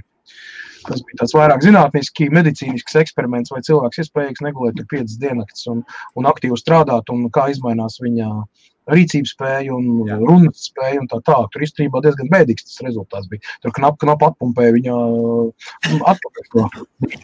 Bet nē, nē, nu, lai, lai saprastu, ja, ka nu, kaut kas tāds jau ir, ir gājis, nu, kāpēc nē? Nu, Latvieši vēl nav to izdarījuši, līdz ar to mums ir visas iespējas to. Ja nu vienīgais tagad kāds nesaņemsies un neaizies Facebook laivā 24 stundas. Kaut gan Facebook vairāk par četrām stundām neļauj, viņš griež nost. Jā, Facebook, jā, bet tu vari tikt likt continuous stream. Ah, nu, nu skaidrs, jā. Tu vari, tu vari uzlikt continuous stream arī Facebookā, man tā liekas. Man liekas, arī Facebookā vai Facebooks. Nu, nu labi, lai kā nebūtu. Var sakot, var sakot, mēs tuvojam, tūksto, tuvojam tūkstotim, un tad kādu no sestdienas uz svētdienu mēs plānojam, es plānoju uztaisīt tiešraidi. Viktor, tu, diemžēl, nevarēsi ierasties. Tur ir lockdown likumi, tur esi Lielbritānijā. Mums pietiek, uz, pietiek uzņēmēji, kuri varētu atbraukt un, un parunāties un atpūsties. Nu, Johnson kungs jau teica, ka 12. aprīlī ķipa viss būšot, bet Bet cik tā ir tā realitāte, man iet runa par 16. maiju, kad tur noņems nost tomēr. Nu, kas paliek? Lockdown, lockdowns vecīt ir, tad, tad ja tu ielidosi, diemžēl, Viktor, tad tev jālido divas nedēļas ātrāk. Bet man liekas, ka mēs ātri sasniegsim. Mums ir 979 parakstītāji, vēl mazlietiņ. Es varu pačukstēt, ka no šodienas es jau esmu sācis meklēt potenciālo vietu, kur, kur Londonā izīrēt uz 24 stundām. Jā ja ilgi klausās. Piedod. tas ir jāizdara. Nu, tas ir jāizdara. Aha. Un, un, un tā, uz nobeigumu, tad uz atvadām uh, tīzerītas nākamās nedēļas. Es ceru, ka trešdienas tehnoloģija ziņas būs pilns. Uh, nu, jau būs mēnesis pagājis, kā es uh, braucu ar Ķīnā ražot automobīlu, un tad būs pilns apraksts un iespējams, ka iztrizāsim plusus un mīnus, iespējas un, un, un, un daudz citas lietas mazliet jau no, no autobraucēja viedokļa, no lietotāja viedokļa, nevis uh, reklāmas buklets, jā, bet tieši no reālās lietošanas, no kas nu, tāda mazliet paplašināta, jo Eiropā MG5 uh, tiks uh, sākts tirgot, ja nemaldos, augustā. Vai mājā bija laikam pirmais bija Francija, bet principā nu, kaut kur no augusta. Ja? Nu, līdz ar to teiksim, arī Latvijas teritorijā visticamākais, ka, ja kāds pat gribēs pasūtīt, no ātrāk pa augusta beigām, septembrī, ja? jūs varat negaidīt. Toties, es jau viņu lietoju, un, un, un tad jums būs reāli, reāli iespēja nu, attālināt, iepazīties un varēsiet uzdot jautājumus.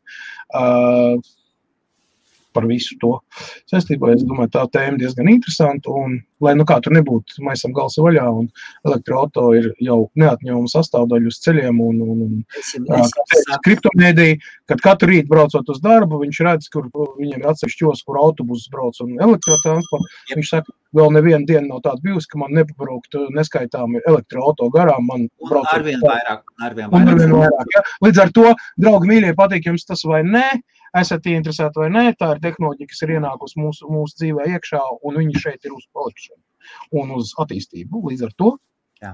sākiet plānot, domāt, varbūt, ka ir vērts lekt iekšā vilcienā un mēģināt. Un uz, uz novadām palaidīsim, bet šā mēs visiem sakam ar labu nakti. Paldies, ka skatījāties. Mums ir liels gods redzēt tik daudz cilvēku, kas mūs skatās un tik labus vārdus saka. Tiešām liels, liels, liels paldies. Un skatītājiem, kas, skatītājiem tas nekas nu, nebūtu vispār jēga neko darīt, vai ne? Nu, tieši tā, bez skatītājiem nav jēga neko darīt. Jā, ja, ta, ja tas interesē, ja skatītājs skatās, tas nozīmē, ka mēs esam uz pareizā ceļa. Tā, tā, tā tik jāturpina. Ja? Un, ja jums interesē web hostings, ja jums varbūt ir jāiekonomē nauda, aiziet appsumo.com, šķērsvieta host Marija, apakšā iet. Mums ir ļoti, ļoti tāds īpašs promo. 4 dolāri. 4 dolāri. Viss pirmais gads uh, Hostmarijā. Aiziet, aiziet, paskatieties. Un viens lūgums, ja jums ir, uh, ja jums ir Hostmarija, uh, nerakstiet uz IBF, IBFs ir vairāk tās hobija projekts, mans personīgais, un, un Host Marijā atbalsts. atbalsts. Var tad, tad labāk man rakstiet personīgi, bet mums ir atbalsta dienests, kur mums ir gan latviešu runājuši, gan krieviski runājoši, gan hindi valoda. Man šodien iemācījās, ka hindu ir reliģija, hindi ir valoda. Un, un rakstiet, veriet vaļā supportu biļetes ātrāk, visātrākajam atbalstam. Tur ir cilvēki, kas visu laiku sēž un atbild uz biļetēm un risina jūs tehniskās Helmut, zip jautājums, vai tu Hare Krishna drīz sāks dziedāt? Nu, zinu, ka tu, tu pa, pa Koreju ņēmies, tur bišķi pa, pa tām lietām, reliģijām, tur kā, zinu. Būtu, ka tagad laiks bija šī iet ar tajā, pastīties, Nē, bet es, bet es vienu lietu gan es darīju. Es uzmanīgi paprasīju, es uzmanīgi paprasīju kādu, kuram kasta. Jā, jā, jā. Vai, vai kāds, vai ko viņi domā par kastām, vai viņiem nav pārklāšanās. Tāpēc, ka man ir pirmais zēns, kas ir. Pirmais zēns, kas ir Saurups, tāds foršs, foršs, foršs džeks. Un viņš, viņš, viņš, viņš, ja viņš ir pirmais, tad viņš atbildēs, viņa, viņam visvairāk uzticēšos par tālāku virzību. Un viņš būs, viņš būs tāds tā labā roka. Viņš pirmais uzņēmās risku, sākās ar mums, un tad viņš ieveda vienu cilvēku, tad otru. Viņš atveda man privāto to, uh, asistenti, jā, sekretāri, un tad viņš lēnām arī biroju sameklēs un tādas lietas. Tā kā reklāma un visiem ar labu nakti, un tiekamies, un tiekamies 24 stundas streamā, kas par vai ne? Nu, davai, pamēģināsim. your smile lights up